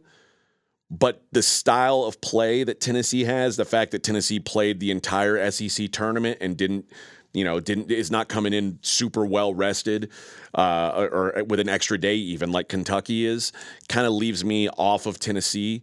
But I, I certainly lean to Tennessee, and I lean to the under. I think that Longwood has a really hard time scoring against this Tennessee defense. Yeah, you know, and with a 17 point spread, and we don't think it's going to be close, all the more reason to lean on under because where do we get concerned? Team down 12. Here comes the hack of everything. And if we think Tennessee's going to cover, then they're going to have a 20 point lead, and we don't have to worry about the silliness of the final 90 seconds. And Longwood, uh, again, for the Big South, an elite rebounding team. But when I tell you that that lineup is 6'7, 6'4, 6'2 in the front court, you, uh, being an elite rebounding team in the Big South means nothing anymore because you're not going to be an elite rebounding team against Tennessee, who's also very good, uh, at least from an offensive rebounding standpoint. They get a lot of their own misses, a lot of second chances. So I think Longwood, the the edges that they have, they're one of those teams that it, it it's not their their scheme doesn't play up. So that what the advantages they have over their crummy conference don't translate hmm. when you put them on the floor with way better talent, and that's what that's what Tennessee has. They've just got a, a huge, huge talent disparity. By the way, I did I, I do coordinate with various other people, and one of my sharps is on the under, so I did sneak down to the Wynn here in Las Vegas and played the under 133 on this game, the last 133 in the world. Yep, currently 132 is is basically the consensus. So uh, that's get get yourself a sharp friend like Steve, who will help you out getting the better number. So uh, a lean in this game. It, it- like you said, pass. If you if forced Under. play, Under. Okay, under. So I, I'll I, forced play. I would take Tennessee. I, I'm not going to take Tennessee though, so I'm just going to watch and I, I'll wait for the uh, the second round where I think that there's some really interesting matchups that it, you know that that could be even for through the rest of that bracket because I, do think Tennessee is going to be playing for a while. All right, let's get to rotation number seven three nine seven four zero. That is Iowa and Richmond. The spread currently, Steve, sitting at about 10 and a half. The total at 151. Okay, so Iowa's obviously been performing at a very high level. I don't trust That's this. a nice way of putting it. You could just say they're nuclear right now. They're kicking ass. Yeah. I don't trust this team at all. They, I on Twitter, I said this is like the sexy, fun um, person that you date. That you're having a great time, but ultimately they're going to let you down. It's just a matter of when. And frankly, the point spread tax has hit here in Iowa. They're laying 10 and a half against a Richmond team that's playing very well. Both teams coming off really nice tournament runs, obviously, with ending on Sunday with victories. I'm pretty confident Richmond's the right side here, and let me explain why. So it opens 10, and then money on Richmond on the dog, it comes down to nine. And then one of the um, bigger names in the sports betting world early in the week releases Iowa. Boom, it goes up to 10 and a half. I am very confident. I've seen this movie before. 10 and a half will be the peak on the spread. It will go no higher. The group that took 10 is going to take 10 and a half because they can get even more points. So you are going to see this this that those 10 and a halves disappear. If you like the dog and that's the side I'd lean to, I would take the spiders and grab the 10 and a half right now. Yeah, Iowa is. You mentioned both these teams playing really good ball right now. I don't think you. you- Iowa's a team that I've tried to to not like all year long. They, the way that they profile is much like Purdue, a team that is elite offensively. They are the second best offense in the country. Only Gonzaga is better than them, more efficient than them. They are the 77th best defense. So way better than Purdue. Way better than Purdue. But normally that's enough for me to say if you're elite on one thing at one thing and bad at the other, and Iowa being 77th is relatively bad. Obviously, there's I mean when you're talking about 350-ish teams, you, you 77 is not bad, but for this caliber of a team, a team that we're talking about as a We're ta- we're talking about a the Big Ten 20 team. champions. Yeah. yeah, it, it's not good. And this is, uh, but lately, I will admit, lately the defense looks better. The fact that they held Purdue, another elite offense, to 66 points in the Big Ten championship game is pretty eye opening. Um, they in their their late season run where they, they won nine out of their last 10 games, Ohio State, the third best offense behind Iowa and Purdue in the Big Ten, held them to 62. The fourth best offense is Michigan, held them to 71. So the the offense late in the season improved. The defense. Uh, yeah, excuse me. The defense improved late in the season, and if their defense is average, this is a terrifying team. I what I'll say about Richmond. Remember, Richmond was the preseason favorite to win the A10, which we thought was a pretty good conference. It turns out if Richmond hadn't won the tournament, the A10 was a one bid league. It was not very good. Yeah, Dayton losing to UMass Lowell and two other comparable teams didn't help that conference. So yeah, so if, if Richmond doesn't it doesn't make the tournament, the A10's a one bit. They're they're basically like the Big South, like, Right. which is crazy to think about when you think about the the brand names in the A10.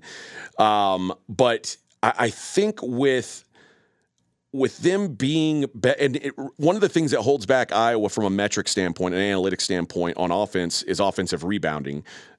They they allow a lot of offensive mm. rebounding, which is bad for your defensive numbers.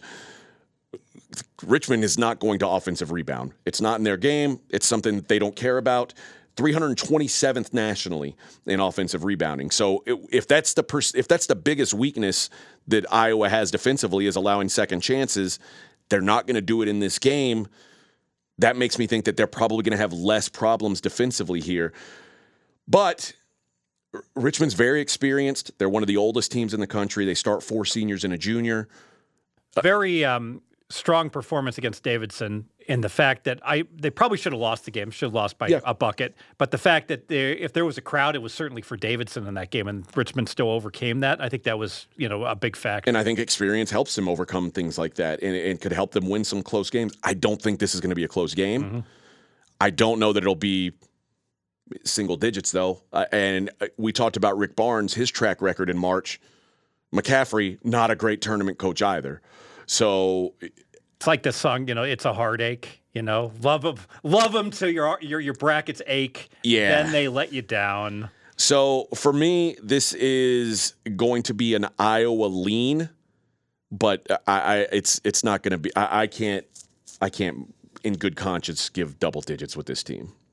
All right, let's move on to 743 744 the number one team in the whole wide world the gonzaga bulldogs minus 23 and a half against georgia state Got nothing on this game other than I will say if you want to make some money, you can play the money line. You got to bet 100 to win a dollar. It's cheap. If you look historically, um, other than Virginia losing, um, well, the number one seeds are whatever it is 150 wins and one loss. And you know what? There'll be another loss at some point. It's probably not going to be the number one team in the tournament to, to, to be the team that goes down. And also, Gonzaga being you know a higher scoring team makes it less likely there'll be an upset versus a Virginia team that's slow as molasses. So um, a little free money. Um, if you have extra money sitting in an account or a credit account, and you can lay less than hundred to one, I'd do it. I think it's solid. This is a brutal, brutal underseeding for Georgia State. And I'm not trying to tell you that they're going to beat Gonzaga. I thought Georgia State was going to be a 14 seed. Okay. Uh, they ended up as a 16 seed, which is really gross when you consider Yale being on the 14 line. You talked about how Saturday, Sunday games didn't matter. The committee already had Princeton penciled into that spot. Yale's a 16 seed. Yes. And Georgia State, Georgia State, you can if you go back and look at their record, you're going to see a lot of ugly losses. What you'll also note is if you go into each game and you say did not play, did not play, there are a lot of injuries early in the season. Hmm. There was a lot of COVID with this team. They got they got killed by that stuff early on. And Georgia State was they were the the team to beat in the Sun Belt, which is uh, literally middle of the like if you look at KenPom's conference rankings, the Sun Belt is 16th out of 32. So if you win the conference that's the middle of the pack and you are a 16 seed, you've been underseeded. And fully healthy now, if you like I said, you take a look at their resume, a lot of it's you could throw out the window because they just didn't have any guys. What's their total on this game? The total is 150. And it, the, here's the thing that they've got. They they're not Can we parlay dog and under? I, I that's what I would like to do. Yeah, this is that what they do have here is they're a pressure defense that turns you over and forces you into mistakes, something that Gonzaga did not see a lot of in the West Coast Conference. You don't see a lot of press. And when you did see Gonzaga get pressed some, they turn the ball over a little bit. It ha- it happens. Um, and the other thing that they have are big men, and not super skilled big men, but they have size that they can throw down there and not let you just score at will inside. And if we've seen we saw it with BYU twice this year, if you've got no size whatsoever. Drew Timme and Chet Holmgren will just get down under the basket. They'll post up your six foot six I big love man that Drew Timme. and they'll lay it in. It's eh, they'll do it over and over and over.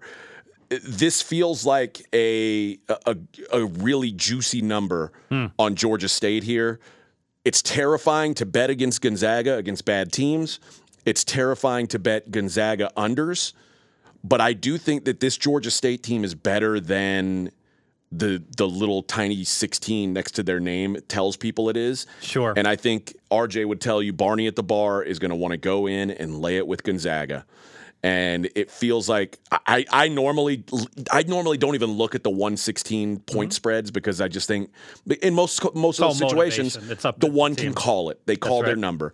And Gonzaga can probably call their number here. I just think that Georgia State's better than a 16 seed and they will they, they will make this more of a game than people think. So uh, I'll probably end up playing Georgia State uh, plus the points here. And I do like I, I do I think parlaying it with the under and correlating those two things may be the better way to go because if this is an over game, Gonzaga's probably run away from them anyway. Um, and if Gonzaga covers the 23 and a half, it- the under's not going to it's not going to matter. So I, I- I think that you're right. That that may be the best way to approach this game. Um, but Georgia State undervalued based on what they dealt with over the course of the season and underseeded. I think they were a team. I thought I, I figured. Oh, I said, imagine if Georgia State gets put with Duke. I was like, ooh, I'll I'll be looking to to to uh, to take some points there. And then you see them on the 16. It's like this, this isn't right. So I. I'm not as thrilled about backing Georgia State in the first round as I was because, like I said, I knew their analytics would be skewed because of their early season issues. But this was they were projected to win the Sun Belt preseason. They were the most talented team. They brought, brought back their entire team from last year. This is a a good, experienced team. Obviously, just a basically a, an unclimbable hill that they're facing here in Gonzaga. All right, let's uh, drop down to an 8 9 matchup. Rotation 725, 726, Marquette and North Carolina. North Carolina now laying about three, the total 152. And there's some three and halves out there. I noticed that. Uh, you know, North Carolina, correct me if I'm wrong, they were a 12 point underdog against Duke. And people were talking about, yeah, they're going to make the tournament, probably. You know? Yeah. And all of a sudden, now they're laying three and a half against Marquette. It sure seems like an overreaction to that one very highly public game where North Carolina played very well. I could only look to Marquette. The thing that's scary about looking to Marquette is, um, a the fir- first thing you notice about Marquette is they don't rebound. They don't try to rebound. They don't care about rebounding. North Carolina cares about rebounding a lot. There will be a ton of second chance opportunities here. Uh, and and th- listen, they, they were last in the Big East in offensive and defensive rebounding. Uh, and Bacot for North Carolina, one of the probably five or six best rebounders in the country. There's going to be a problem. Here's where I see some some edge for Marquette. The pick and roll rate that Marquette runs at, fourth highest rate in the country. And that's been kind of a problem for North Carolina. It, uh, it's almost always a problem for North Carolina teams because they've, just got so many big bodies. However, as much as they run that pick and roll, it's not very good. And it- they've got a defensive stopper in Leaky Black. Marquette is playing really, really bad basketball down the stretch. Three and five in their last eight games. All three wins and two of the losses came against non tournament teams. Marquette with prep time scares me a little bit, but they've been so poor down the stretch that it's I, I just can't look at them here. I, I'm at three and a half. I, I guess I'd consider it. I don't want to bet North Carolina as a favorite. I, I think maybe the way to go here is the over. I think North Carolina getting all these second chances, uh, they they get there. So the, the forced play on this game would be an over for That's, me. uh, that's one of the highest totals, what, 150 and 152, 151. yeah. So it again, this is a, a there's some things for for each side that scream, "Hey, this is a great matchup." Um, but yeah, it, it's it's hard for me to to really fall in love with this Marquette team as poorly as they're playing right now because I. I I thought, I mean, and you thought the same thing when we talked about Marquette and Creighton coming into They're the, laying the Big three, East tournament. They're laying three against Creighton. Weren't and competitive. No show. Complete no show. Double Um, revenge and failure face. Yeah, Yep. they get uh, before that they got beat by DePaul. Uh, they, they, they've just not been playing great basketball, and it's been a while now since they beat Villanova, which was February second. That's the last time they've you felt like wow, Marquette's onto something here. And that, if you remember, at that time they had won. That, that was their eighth win in nine games. The only loss was a two point loss at Providence. And after the crummy start that they had, it was like, oh, look at this Marquette team all of a sudden. And since that Villanova win, fell into the crapper. Uh, three and five, like I said, the only wins Georgetown, Butler, and St. John's. That's it. The wins that you you've got to get in the Big East. You lose those games, you don't even make the Big East tournament. Well, although Did Georgetown win a game all year long? they did not win a conference game all year long. All year long. Poor, poor fellas. But hey, Patrick Ewing, he's doing a great job. We'll bring him back one more year. Uh, so, yeah, it, it- the over is a lean for me. North Carolina at three would be a lean. Marquette probably at three and a half would be a lean. I, but I, I don't know that I'll be involved in this game at all. All right, let's look at 719, 720, New Mexico State and UConn. And UConn laying seven points total at around 132. Yeah, game in Buffalo, which uh, I was surprised. I looked at it's a little over a six-hour drive, so a little further than I guess the state of New York is longer than I thought it would be. But still, you know, Connecticut will certainly have the crowd. Um, I got warned off this game. My um, some of my sharps are like, no, New Mexico State's good. You don't want to go against them. I could only look towards the dog here.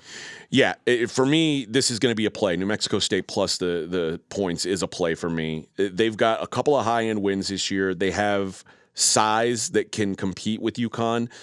They're not going to be able to bully UConn the way they do in WAC play because they're, they're so much more physical than the, the teams in the WAC. They're not as strong of a rebounding team as they normally are, and Chris Jans has kind of complained about that. Uh, but and and UConn has they've got guys that they can throw at Teddy Allen, who's sort of their do everything guy. Um, and Teddy Allen's a real problem for these lower level teams, but it's nothing that the Huskies haven't seen. I do think that Chris Jans had the, the, the New Mexico State has a, a huge coaching edge. I think that he's a much better coach than Hurley. Um, the one place where I think New Mexico State can take some advantage is taking away Sanogo uh, with drop coverage, which has baffled UConn all year long. Which is where you're. And this Sanogo, tell me about Sanogo. He's their big man. He's uh, he's a he's a traditional Big East big. Uh, Mm-hmm. like he's a uh, fill up the paint, clog it up, get easy buckets off the pick and roll mostly. And when you when you use this drop coverage, you take away that that pick and roll success. They did that against the bigs in WAC play, and once the ball goes into Sanogo, it's it's basically there's not he's he's not a good passer. It's it's he's either going to lay it up or he's going to turn it over or he's going to he's going to miss a shot. Um, I think that it could become a dogfight. So I like the coaching edge. I can't quite get to taking them outright, um, just because UConn does ha- they've got such a talent advantage. But I I do think that seven's a, a good number here uh, for New Mexico State when your your uh, sharp buddies did they give you any insight as to to what they like about the Aggies or just they they just think the number's too big? They're, you know, oftentimes their analysis consists of the following: We made the game six. We bet plus seven and a half. That's fair enough. I mean, uh, and who who am I to argue with those guys? Certainly, they they've uh, the guys who are doing this for a living, basically full time, looking for those those half points. Uh, I, I guess I, I don't have to care much what their reasoning is. I've you know, got and a lot and of it matches and I, up. And I apologize. A lot of this, my my uh, subscribers, and I appreciate all you guys. They'll say, "Why do you like this game, Fez? Can you give me the the, the, the you know the breakdown and everything else?" And literally, it's all numbers. If if, if the spread on the game was four, I'd be laying it with Connecticut. It's like, what do I make it? What is what, what's available? And is there a differential? All right. 733, 734 is Kentucky, the two seed, against St. Peter's, the 15 seed. And this matchup, basically a home game for the Wildcats in Indianapolis. Yes, and Kentucky is laying current number. Uh, Current 18? number 18. Your total 132. Yeah, this is um, this is a, a pass to me. I I don't have anything other than I want to mention like we talk about like big twenty point spreads and the correlation dog and under, uh, favorite and over. I'm going to caution everyone when you get in below twenty. That correlation's not nearly as good. So, by example, um, if Mackenzie's available, Mackenzie, if I told you St. Peter's covers this game, they cover the 18, on average, how much do they lose by? 16, 17. You're fired.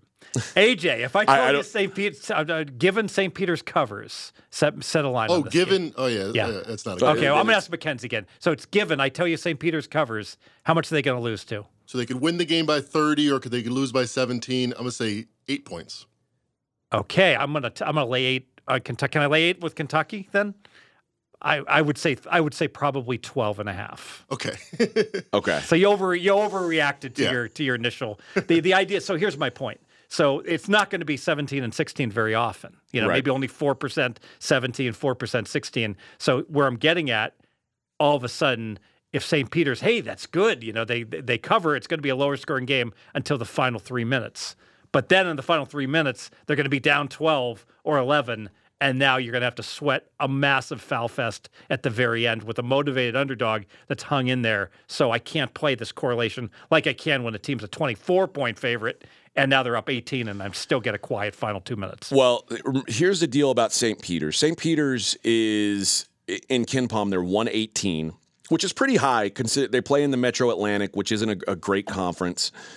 Uh, they are 34th in the country on defense, defensive efficiency. They are 259th on offense. They are dreadful offensively. Here's the problem. I, I think this might be the biggest blowout on the board. This may hmm. like this Kentucky minus 18 will be my best bet for the for the Thursday games. St. Peter's great defensive team for a MAAC level team, but they what they do really well is they're gritty, they're scrappy, which those things are great when you're playing against other mm-hmm. tiny men. They don't have the size to be physical. That's a problem against Oscar Tshiebwe, who's probably the most physical player in the country. Their defense has not held up against high end talent. They gave up 85 points to Providence this year. They gave up 91 points to St. John's. That's the Power Six conference teams that they played this year. I, I don't think it's I, I don't think it's a surprise that they can be so great defensively, and then you put them up against high end talent, like actual guys who have been recruited to to big schools. There's nothing there for him. Um, KC Ndefo, who's their their best defensive player, he and really kind of their he's like a, a four slash five hybrid. He's six foot seven. No way he weighs 200 pounds. He is the master of getting by on grit and scrappiness. And uh, he's going to get pushed around here. Those two Big East games, he scored seven points and had three rebounds combined in those two games. He played 12 minutes against Providence, had four fouls. Uh, against St. John's, 12 minutes, three fouls. They're, they don't have they don't have the physicality to compete against the better players. Kentucky's loaded with high end talent. Um, St. Peter's, like I said, they're bad on offense. They can shoot the three. They are getting nothing inside. 317th offensively from two point on, on two point percentage. There's no easy baskets. Kentucky's going to bully them on the other end. This, to me, screams the standard Kentucky November December game that Kentucky brings some team into Lexington and ju- and this is just all this is is Lexington North. But doesn't And- Kentucky normally get better as the year goes on? So- That that's normal. A normal Kentucky team does. A normal Kentucky team's loaded down with freshmen. Mm-hmm. Uh, This is an experienced Mm. team. This is a, a team of guys who have already played in March. The this team is built to smash. The, the St. Peter's team. I, I feel bad for them. They weren't supposed to, win, to to be in the tournament. Iona was a massive favorite 11 to, and a half. to win the uh, the Middle American or excuse me the Mid Atlantic Conference. They lost, so St. Peter's never even had to play them. yeah, the Wyona Ryder game. Rider with the big upset. And uh, so St. Peter's strolls in, and it's nice, but, but they weren't supposed to be here. I think they're they are probably a little overseeded You know, as a fifteen. you know, that's a good point where you get you get the undeserved, where the team just just everything broke right. Somebody else did them the favor and knocked off the good team in their conference. how many how many conferences had a minus money favorite? I think five or six on the on the whole out of the whole board. I don't even think that. So Arizona, Gonzaga, South Dakota State, Murray Murray, and and Iona. and Iona five. Yeah. Okay. So and maybe I missed one. so Iona doesn't they they don't show up. They're the Mm-hmm. only one that didn't show up, and now they're not in the tournament. Oh. Duke. Duke was a minus. So six. You're right. Yeah. Okay. So uh, it's rare that you see, and uh, Duke is a little different. I mean, the ACC wasn't going to be a one bid league. I own the the MAAC was certainly a one bid league. Everyone assumed it was Iona. Uh, they call it the Iona Invitational because they just go in and win that tournament every year. They didn't this Oh, year. Vermont seven. Okay, well there you go. I stand keep coming up corrected. with yeah, there, Yeah. There's more than we thought. probably be nine by the end. of the So show. So I think St. Peter's is just they're they're in over their heads here. Mm-hmm. I, I think this is a smash spot. So best bet Kentucky minus 18 uh, for me, at least of the, for this group, the Thursday games. now keep in mind we don't want to play too much chalk because in general, if you said No doubt. dogs are probably going to go if, if if I had to gun to the head, I'd say 17 and 15 against the spread. The dogs historically this first round have covered more than the favorites. I don't have any numbers regarding that. Maybe Mackenzie, if you could do a little query to see how dogs have done in the first round of the tournament, if there's anything out there, I'd be What what time frame are we looking at? first round March Madness games. All right, I'm gonna go from 2004 to present. I'll tell you in a And second. I mean, should we look at? I mean, are we going to look at eight nines and seven tens? Yeah, too, or- ac- across the board. Keep it simple. Okay. Keep it simple. Um, okay, let's move on to oh, s- s- before we move on, so the St. Mary's game, seven forty seven, seven forty eight, will be the next game in chronological order. I like I like St. Mary's regardless of whether they play Wyoming or Indiana. Okay. I just think the spot is a, is horrendous. Um, where you have to play The travel. The travel. You have to play on Tuesday night.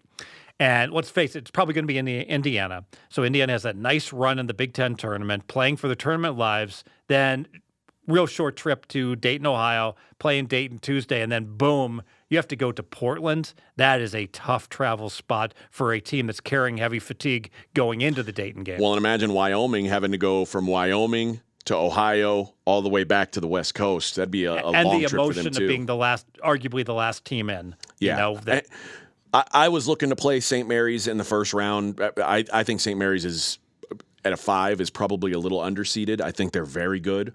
Um, so I'm with you. I, I from a, a stylistic standpoint, I'd prefer a matchup ag- against Indiana.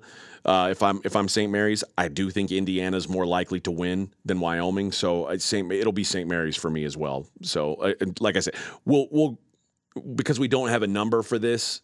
It's hard to really like break it how like how close we are to it. But in general, if you're filling out a bracket, I, I'm advancing St. Mary's. and my sharps are divided on this Wyoming team. One sharp really likes them. Another one says they're massively overrated. Um, I don't know much about Wyoming since Fennis Dembo left. I just like saying Fennis Dembo. I am a big fan of Wyoming. I'm a fan of their head coach, um, Jeff Linder, and I what I what I've seen though with that team is there's two two things that I don't love about them. One is they're a their whole offensive philosophy, which I love, is threes and layups. They they don't believe in mid range shots. Mm-hmm. They're either at the at the rim or the three point line, which I think is great. The problem is, as the season's gone on, their three point efficiency has regressed, and their two best players they have a, their their point guard uh, is Hunter Maldonado. He's a back you down to the basket. Big guy, right? Uh, yeah, bi- for a point guard certainly. Six seven. Yeah, ish. No, probably six five, six six, mm. but yeah, a bigger point guard, a bully point guard And he was hurt.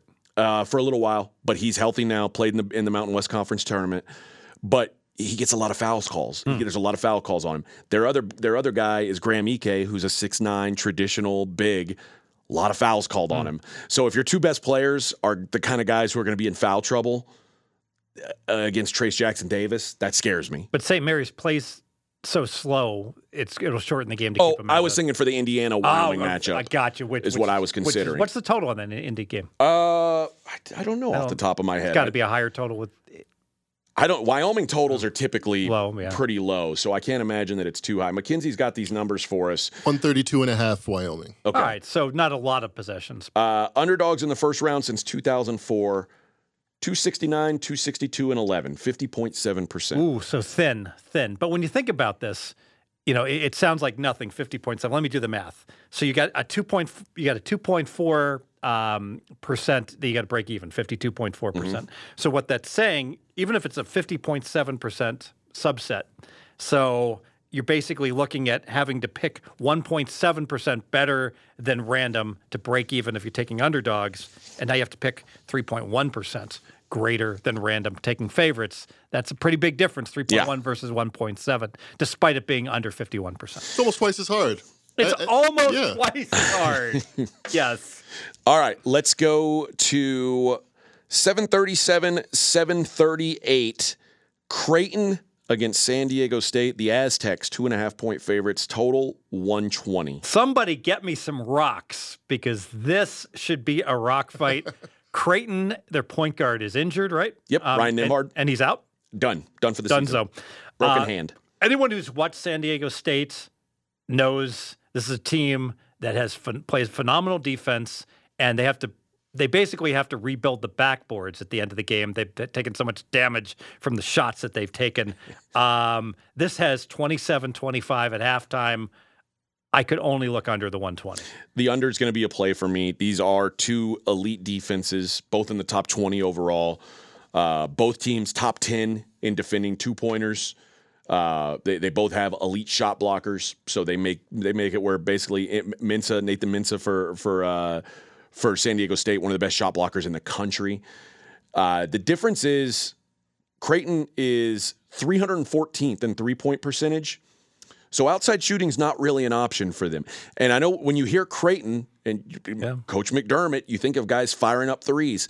This is not eh, Creighton of five years ago. They are a bad, bad, bad three point shooting team.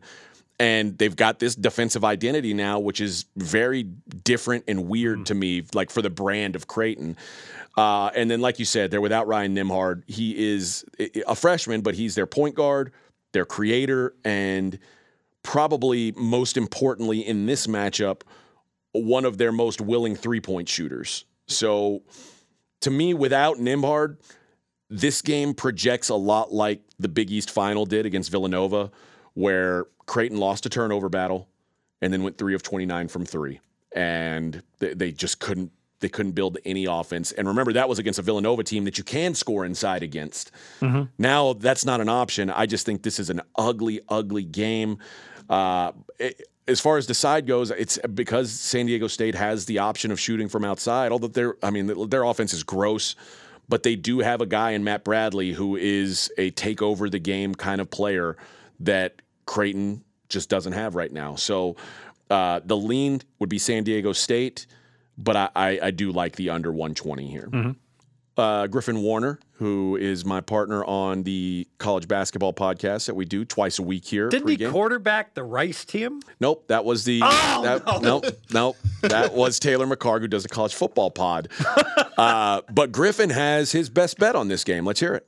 San Diego State as my best bet for Thursday. It's a 627 Central Time start.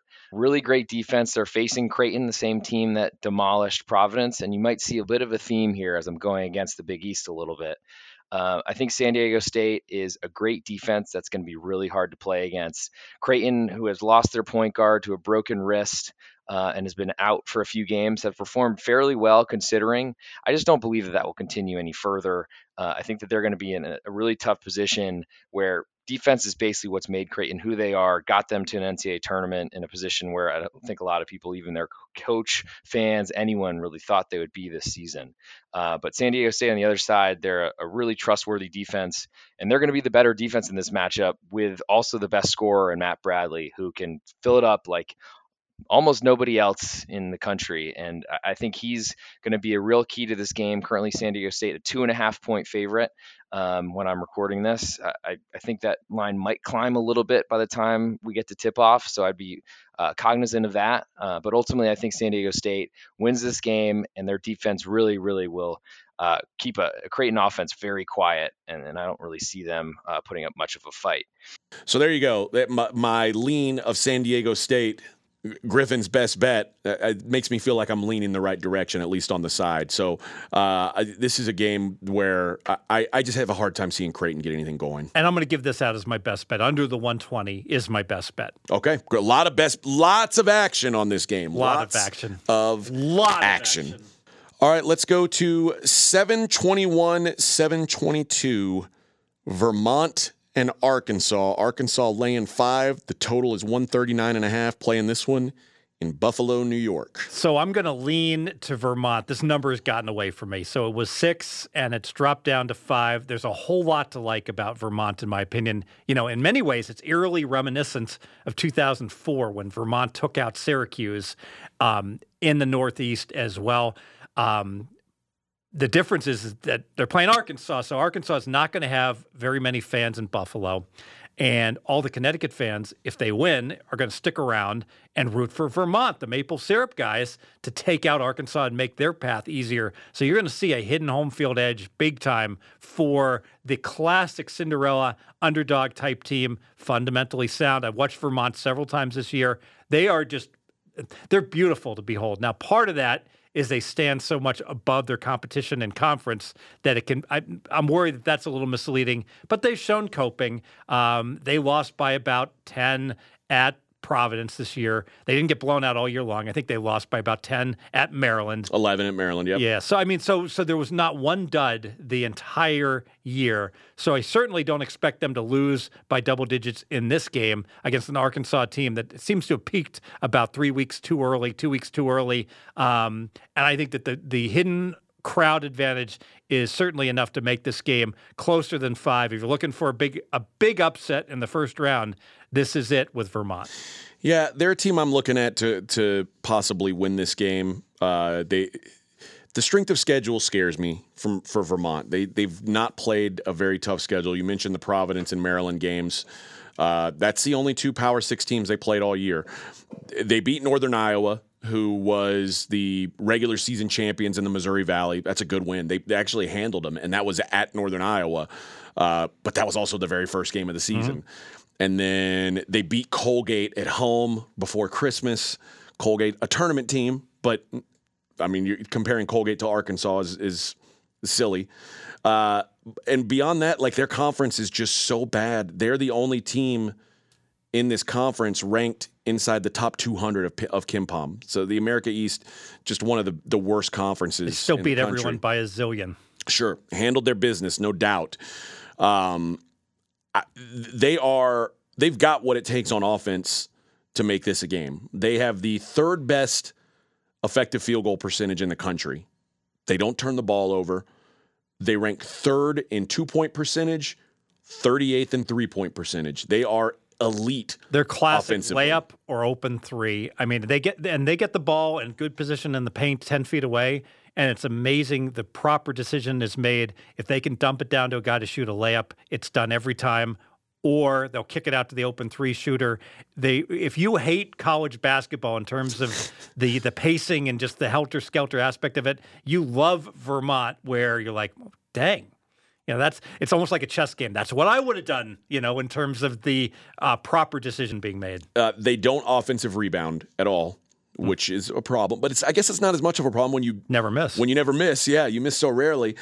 Uh, but they are the best team in the country at limiting offensive rebounds. So now that's that's very odd. Yeah, you you think the correlations you know would be and maybe maybe but again the conference that they play in probably and maybe its philosophy is that when they shoot they don't they don't crash the boards right also. and for arkansas they are ultra reliant on one guy for their offense. And JD Notae is great at times, and he's been great lately.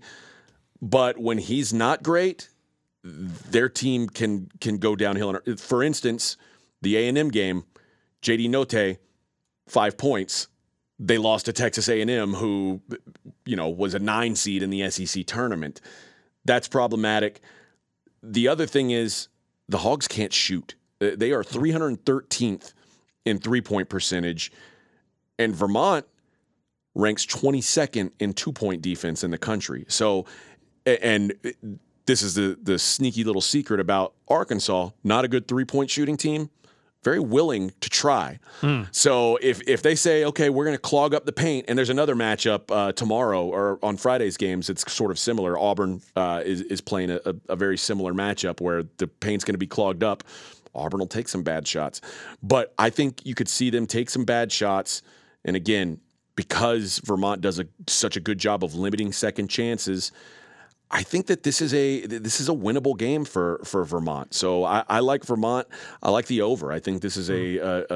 a a good paced game, and I think Vermont has some efficient offense here. Question: Should I be concerned? I don't have the numbers. Musselman tournament success in the past. He's one of the coaches that I certainly have a lot of respect for, and uh, he he's good at mucking games up. I just think that Vermont's so smooth on offense; it's kind of hard to muck them up. Like they, like you said, they just do. It's it's textbook college basketball, and this is a John Becker's a a really really good coach. He's been at Vermont for a long, long time. Like I, I don't even know how long it goes back, but it's it goes back a long long way. Uh, but he, he, this guy is he knows what he's doing, and he had this isn't his first rodeo in the tournament. Um, I, I think that they can compete here. I, I think that they they could win this game. So I, I'm with you. I would have loved to have gotten the six. Um, and it, it five, it's probably less appealing because now you get into a free throw game and you know, you, you or if it, if it gets outside of that, you're not fouling. So, uh, although in the tournament that you, that tends to expand a little bit, teams will foul a little will bit foul later. down 11. Yeah. Sure. They, so, uh, yeah, I, I I see Vermont as a very very live underdog in this game. All right, let's go to one of I don't know if this is one of my favorite games or my most uh, my like my most bummer games that got announced. 731 732 San Francisco and Murray State. I would have loved to see these two teams both play against a power conference team. They get mashed up together. You can get Murray State now one min- minus one, minus one and a half. The total sitting at 137. Okay, so this game is the exception to my rule. I talk about whenever a sharp syndicate group comes in and bets a game, then the number's gone, so I can't play it anymore.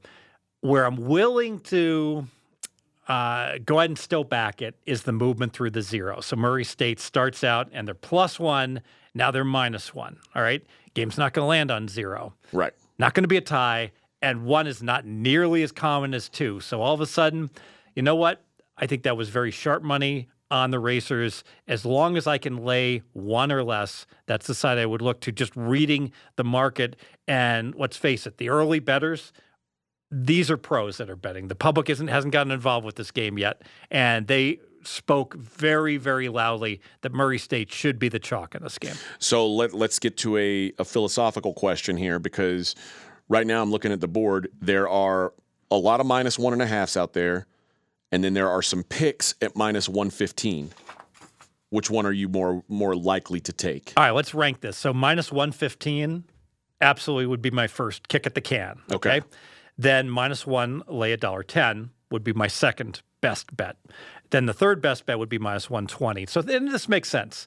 If the line's minus one, lay a dollar ten, I'm never going to buy a half point down to Sure. minus a half, which, which is essentially the money line minus 120. But I'll certainly buy a half point for five cents from minus one, minus a dollar ten down to minus 115. Then um, I guess the next question would be would I rather lay minus one and a half, minus 110, or minus 125? And that one is too close to call. So in order, Because that's what you can get right now. That's what the mon- the money line price on those minus one and a halfs uh, is is minus 125. So in order, minus 115, minus one lay a dollar 10, minus 120, and then minus one half lay a dollar 10 or minus 125, flip a coin. They're pretty equal.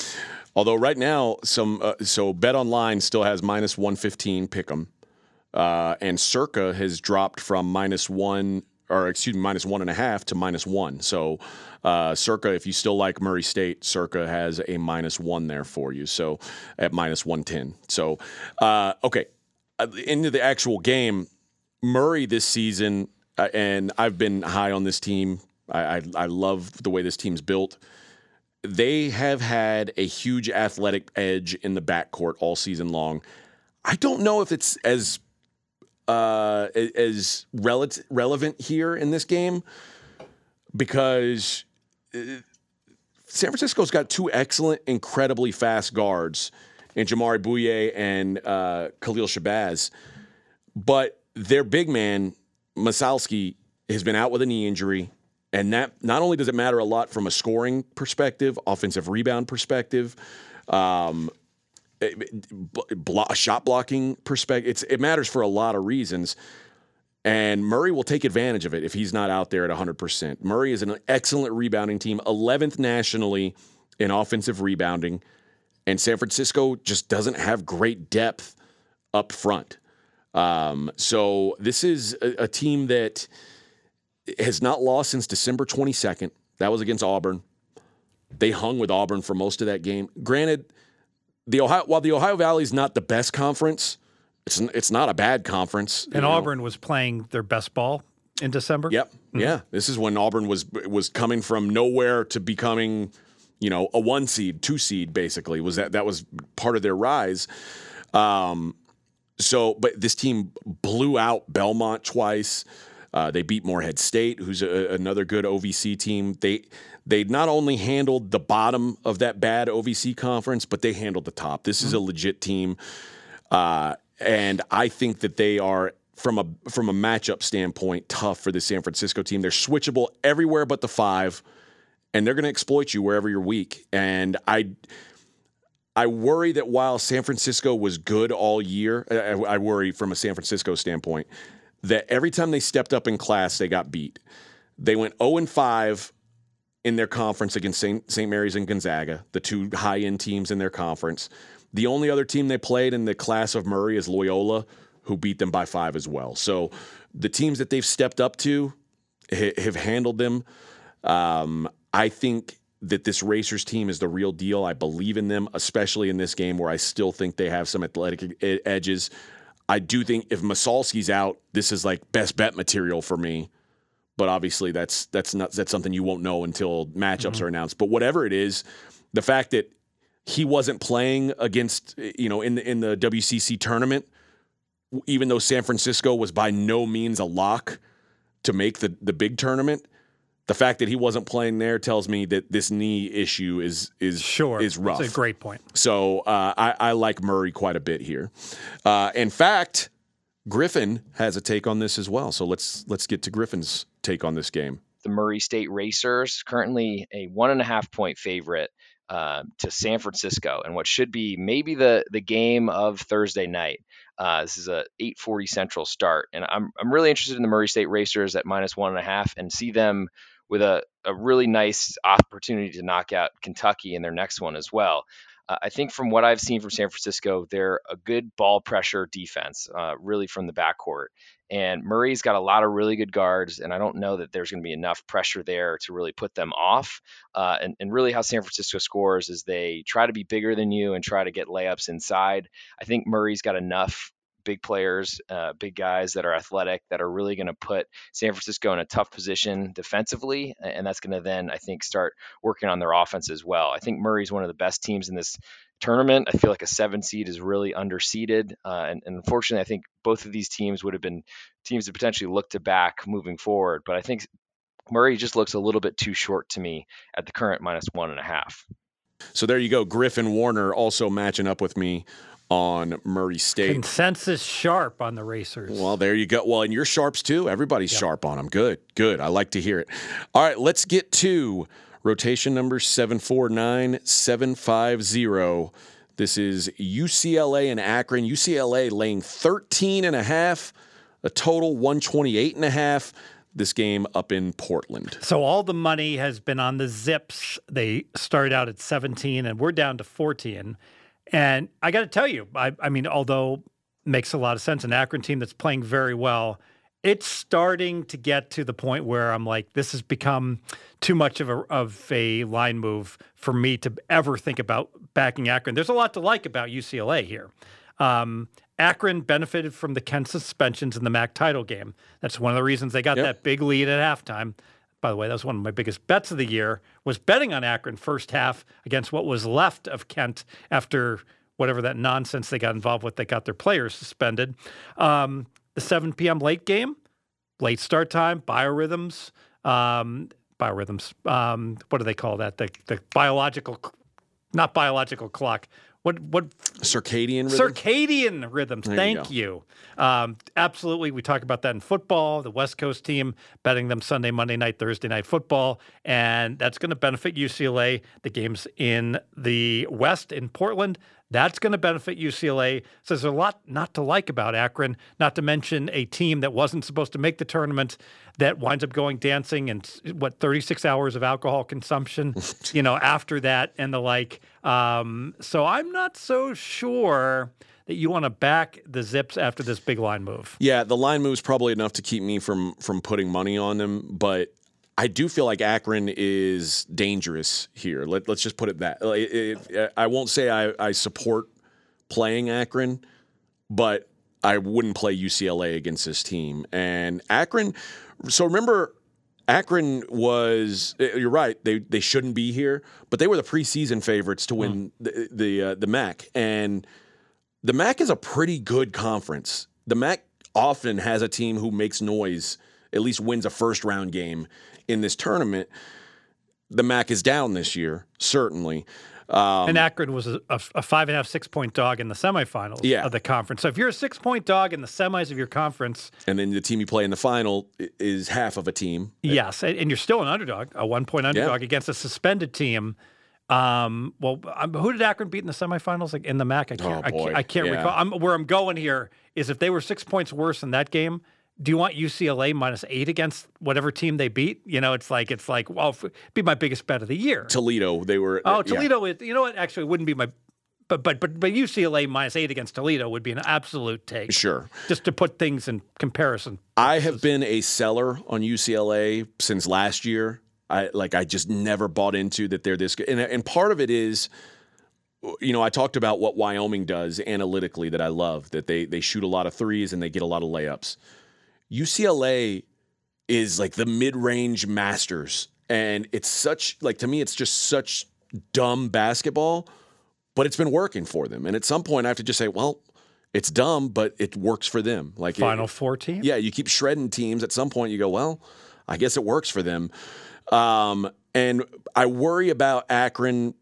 Their strength of schedule, n- not great. Uh, they lost.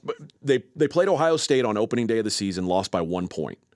In hindsight, that's pretty good. That's a pretty Sure. good loss. Yes. Um, what Akron does that makes me like them as a, a sizable dog is they play at one of the slowest paces in the country and they force their tempo onto the game. They're really good about if if you're fast, you're going to play slow. If you're slow, you're going to play really slow. Mm-hmm. Like Akron is hard to it's hard to force your tempo onto them. And UCLA is not like a tempo monster anyway. UCLA will be fine with that. The the slow teams in in the Pac-12 besides UCLA, Cal and Stanford, they they they, ended up blowing out. They ended mm-hmm. up running away from those teams. But Akron, like they've got the kind of size it's probably going to be tough for Akron to score inside against because Akron's big is basically a, a six foot seven guy who's who's a good athletic guy with a long wingspan, but just doesn't have a lot of size. Um, and UCLA is as healthy as they've been all year, which is kind of, it's one of the things that kind of turns me off. I just don't trust UCLA to run away when possessions are probably going to be in the low, maybe mid 60s. So it, it's it's going to be Akron lean for me. Um, but like you said, because I could have gotten a 16, eh, I'm probably just What were you doing on, on, on Sunday night? You were at Texas de Brazil. No, my so my problem is I I can't just.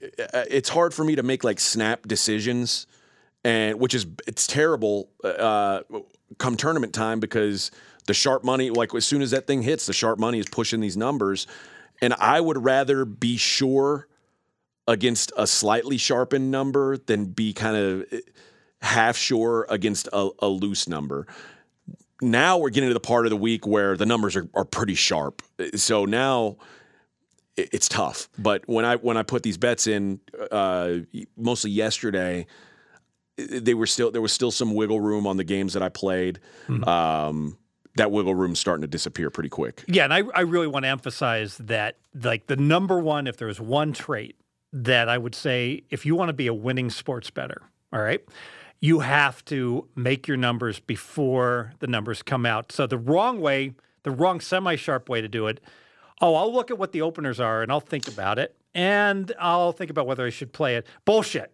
No, you've got your numbers already set. Now it's hard here because you don't even know who's playing. That's the difference. So in college minutes. football, in college football, I agree with you completely. You should know what your number is the as soon as they hit the board.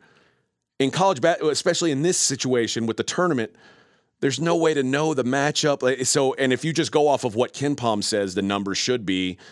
uh, Let's say I'm just I'm not KenPom, so it's So- hard so, for me so, to. So what's the difference? You, you play Michigan and you get pick 'em on Michigan um, instead of laying two and a half on Michigan. Doesn't sound like you know a very big difference. Well, if you look at the money line, you can play minus a dollar ten. Now you got to lay minus a dollar forty-five. So think about this from baseball movement. Imagine if you had a, two baseball teams and I said, you know what, I'm thinking about laying minus 145. Like, you could have played minus 110. What are you smoking? What's wrong with Yeah. you? I mean, even though, like, well, it'll, it'll only matter if Michigan wins by one or two. Well, guess what? They're going to win by one or two 7% of the time is the problem. It happens. Yep. Look at Fullerton. Look, you know, look no further than the Fullerton Long Beach State game. Opens up um, the beach minus one and a half, closes Fullerton minus one and a half, fiddle in the middle. One point game, end of the game. Long Beach State can't get a two point shot off. Doesn't matter whether they, they make it or not. If they did, either way, you win if you had the best of the number. All right, let's take a look finally at 735, 736, which is Kansas TBD and Bryant and Wright State. I'll say this I normally don't care at all about the play in games. Bryant and Wright State will be a fun game today. Uh, they've got Who do you like in that MMA fight? uh, I like Bryant. I, I like uh, I like Peter Kiss. Uh, There's a lot of people who don't like him because he is a little too swaggy.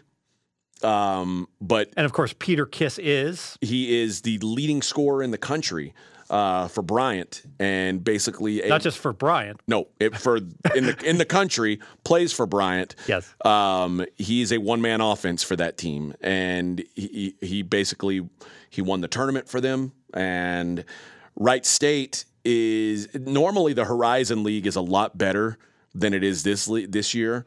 So Wright State is a much more talented 16 seed than you're normally going to see. So it- this this should be a really entertaining game tonight. That said, what we're here for is can they hang with Kansas?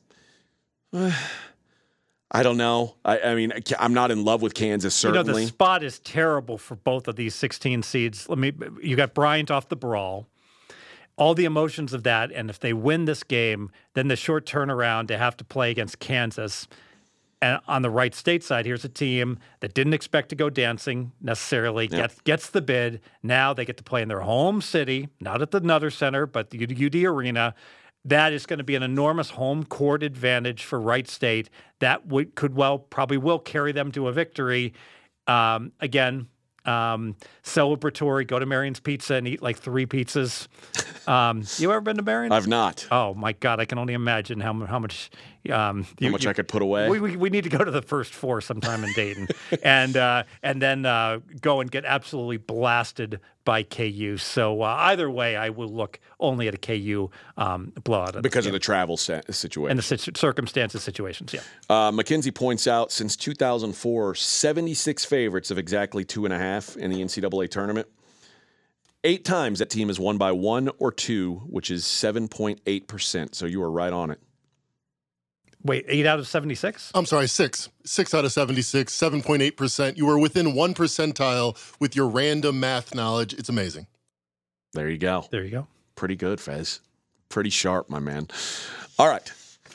He even knew that eight out of 76 couldn't be 7.8%. I know. It's you, amazing. You did me dirty there. That's all right.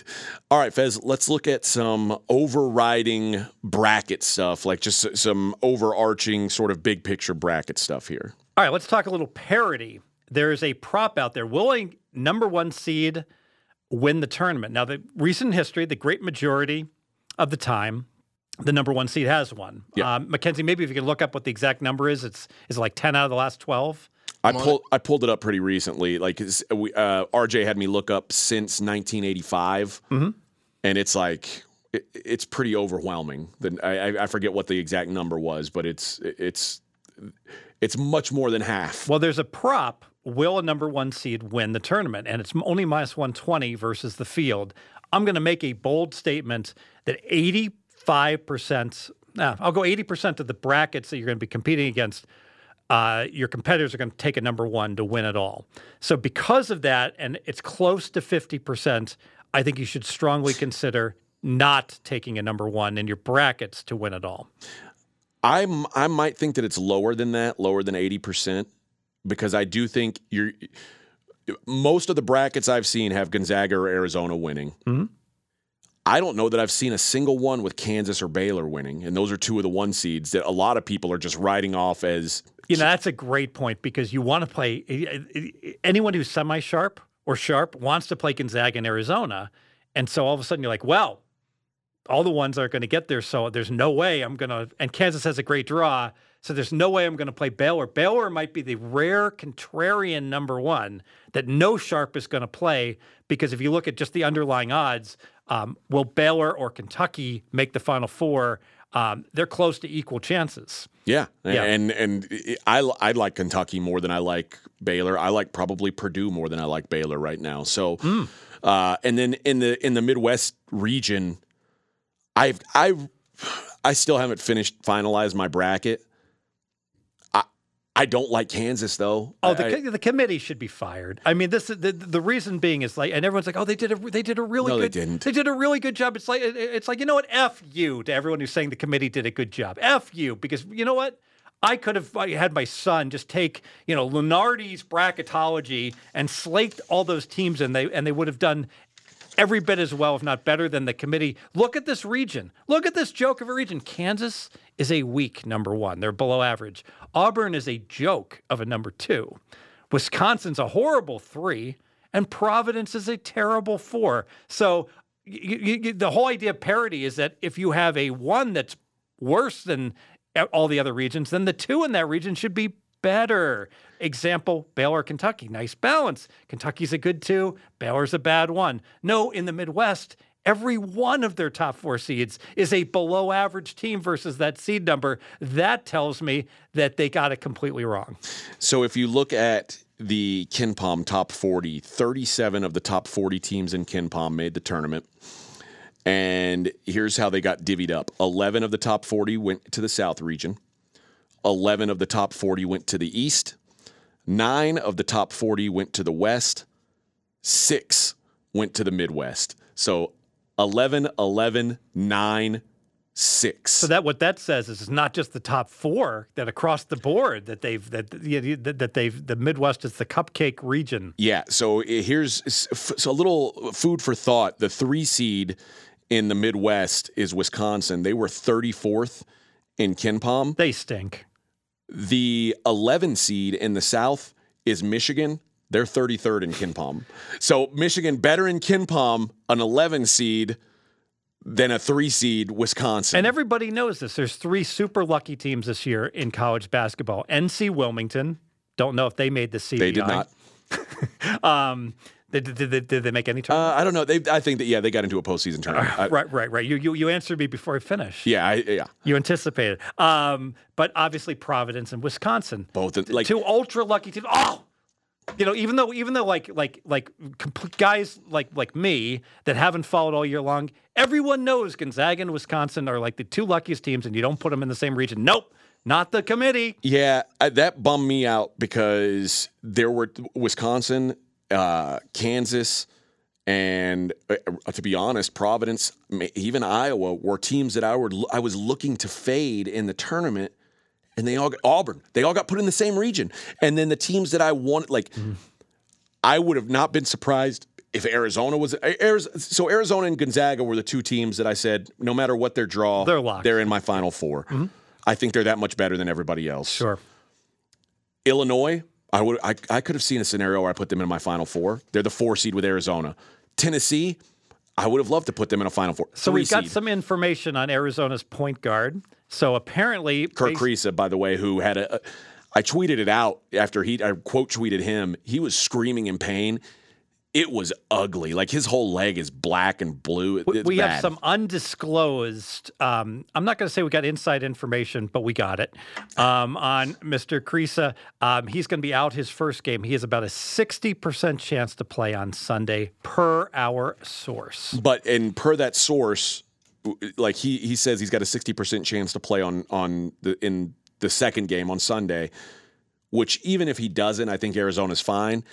But you would assume then that he will play uh, week week two of the tournament. Was is the assumption then, right? So that and that's when it's going to really matter when they're playing Houston or Illinois and Tennessee or Villanova. Those are the games where he's really going to start to matter. I, I think that Bryant, Wright State, Seton Hall, and TCU, Arizona can get by without him. But uh, yeah, that becomes very valuable then.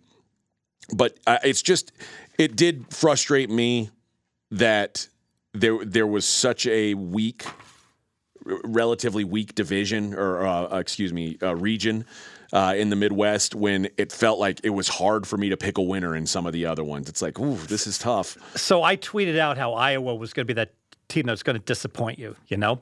And then I look at this region. No, nothing wrong with Iowa as a five seed. Iowa's good. They are a very strong five. and you know what? LSU is a strong six seed analytically. Yeah, so so I send out um, an email to some of my guys, and I say Iowa's the number five seed, but they're the third team in the odds to win that region. That means uh, Iowa right now is plus three seventy. The no is minus five fifty. You can bet a no on a five seed minus five fifty. This is at Circa, and I typed consider take Iowa to win the region. Of course, I was talking about brackets, so.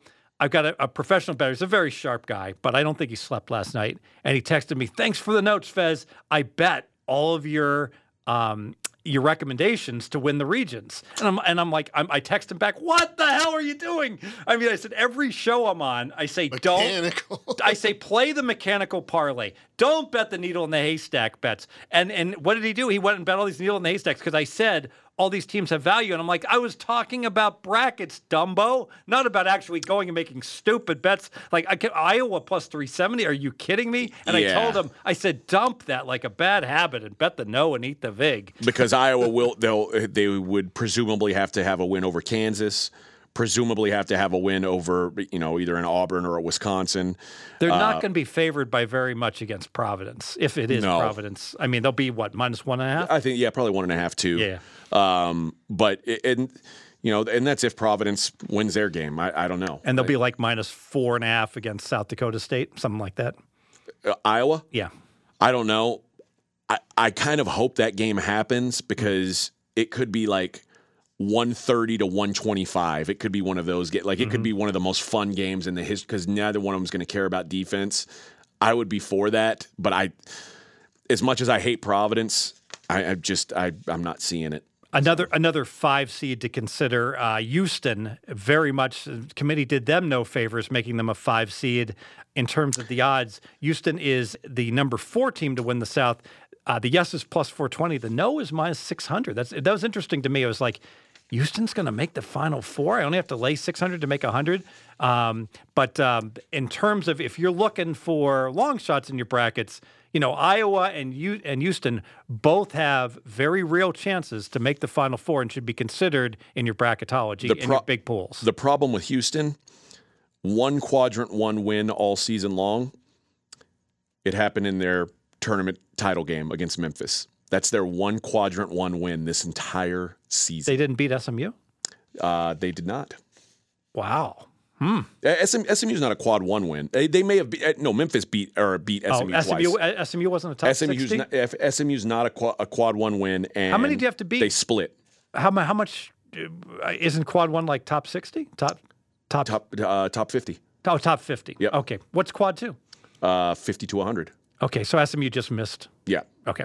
Gotcha. So Memphis the only quad one win Fair enough. and they lost twice to them. So they they lost to Wisconsin, lost to Alabama, lost twice to Memphis.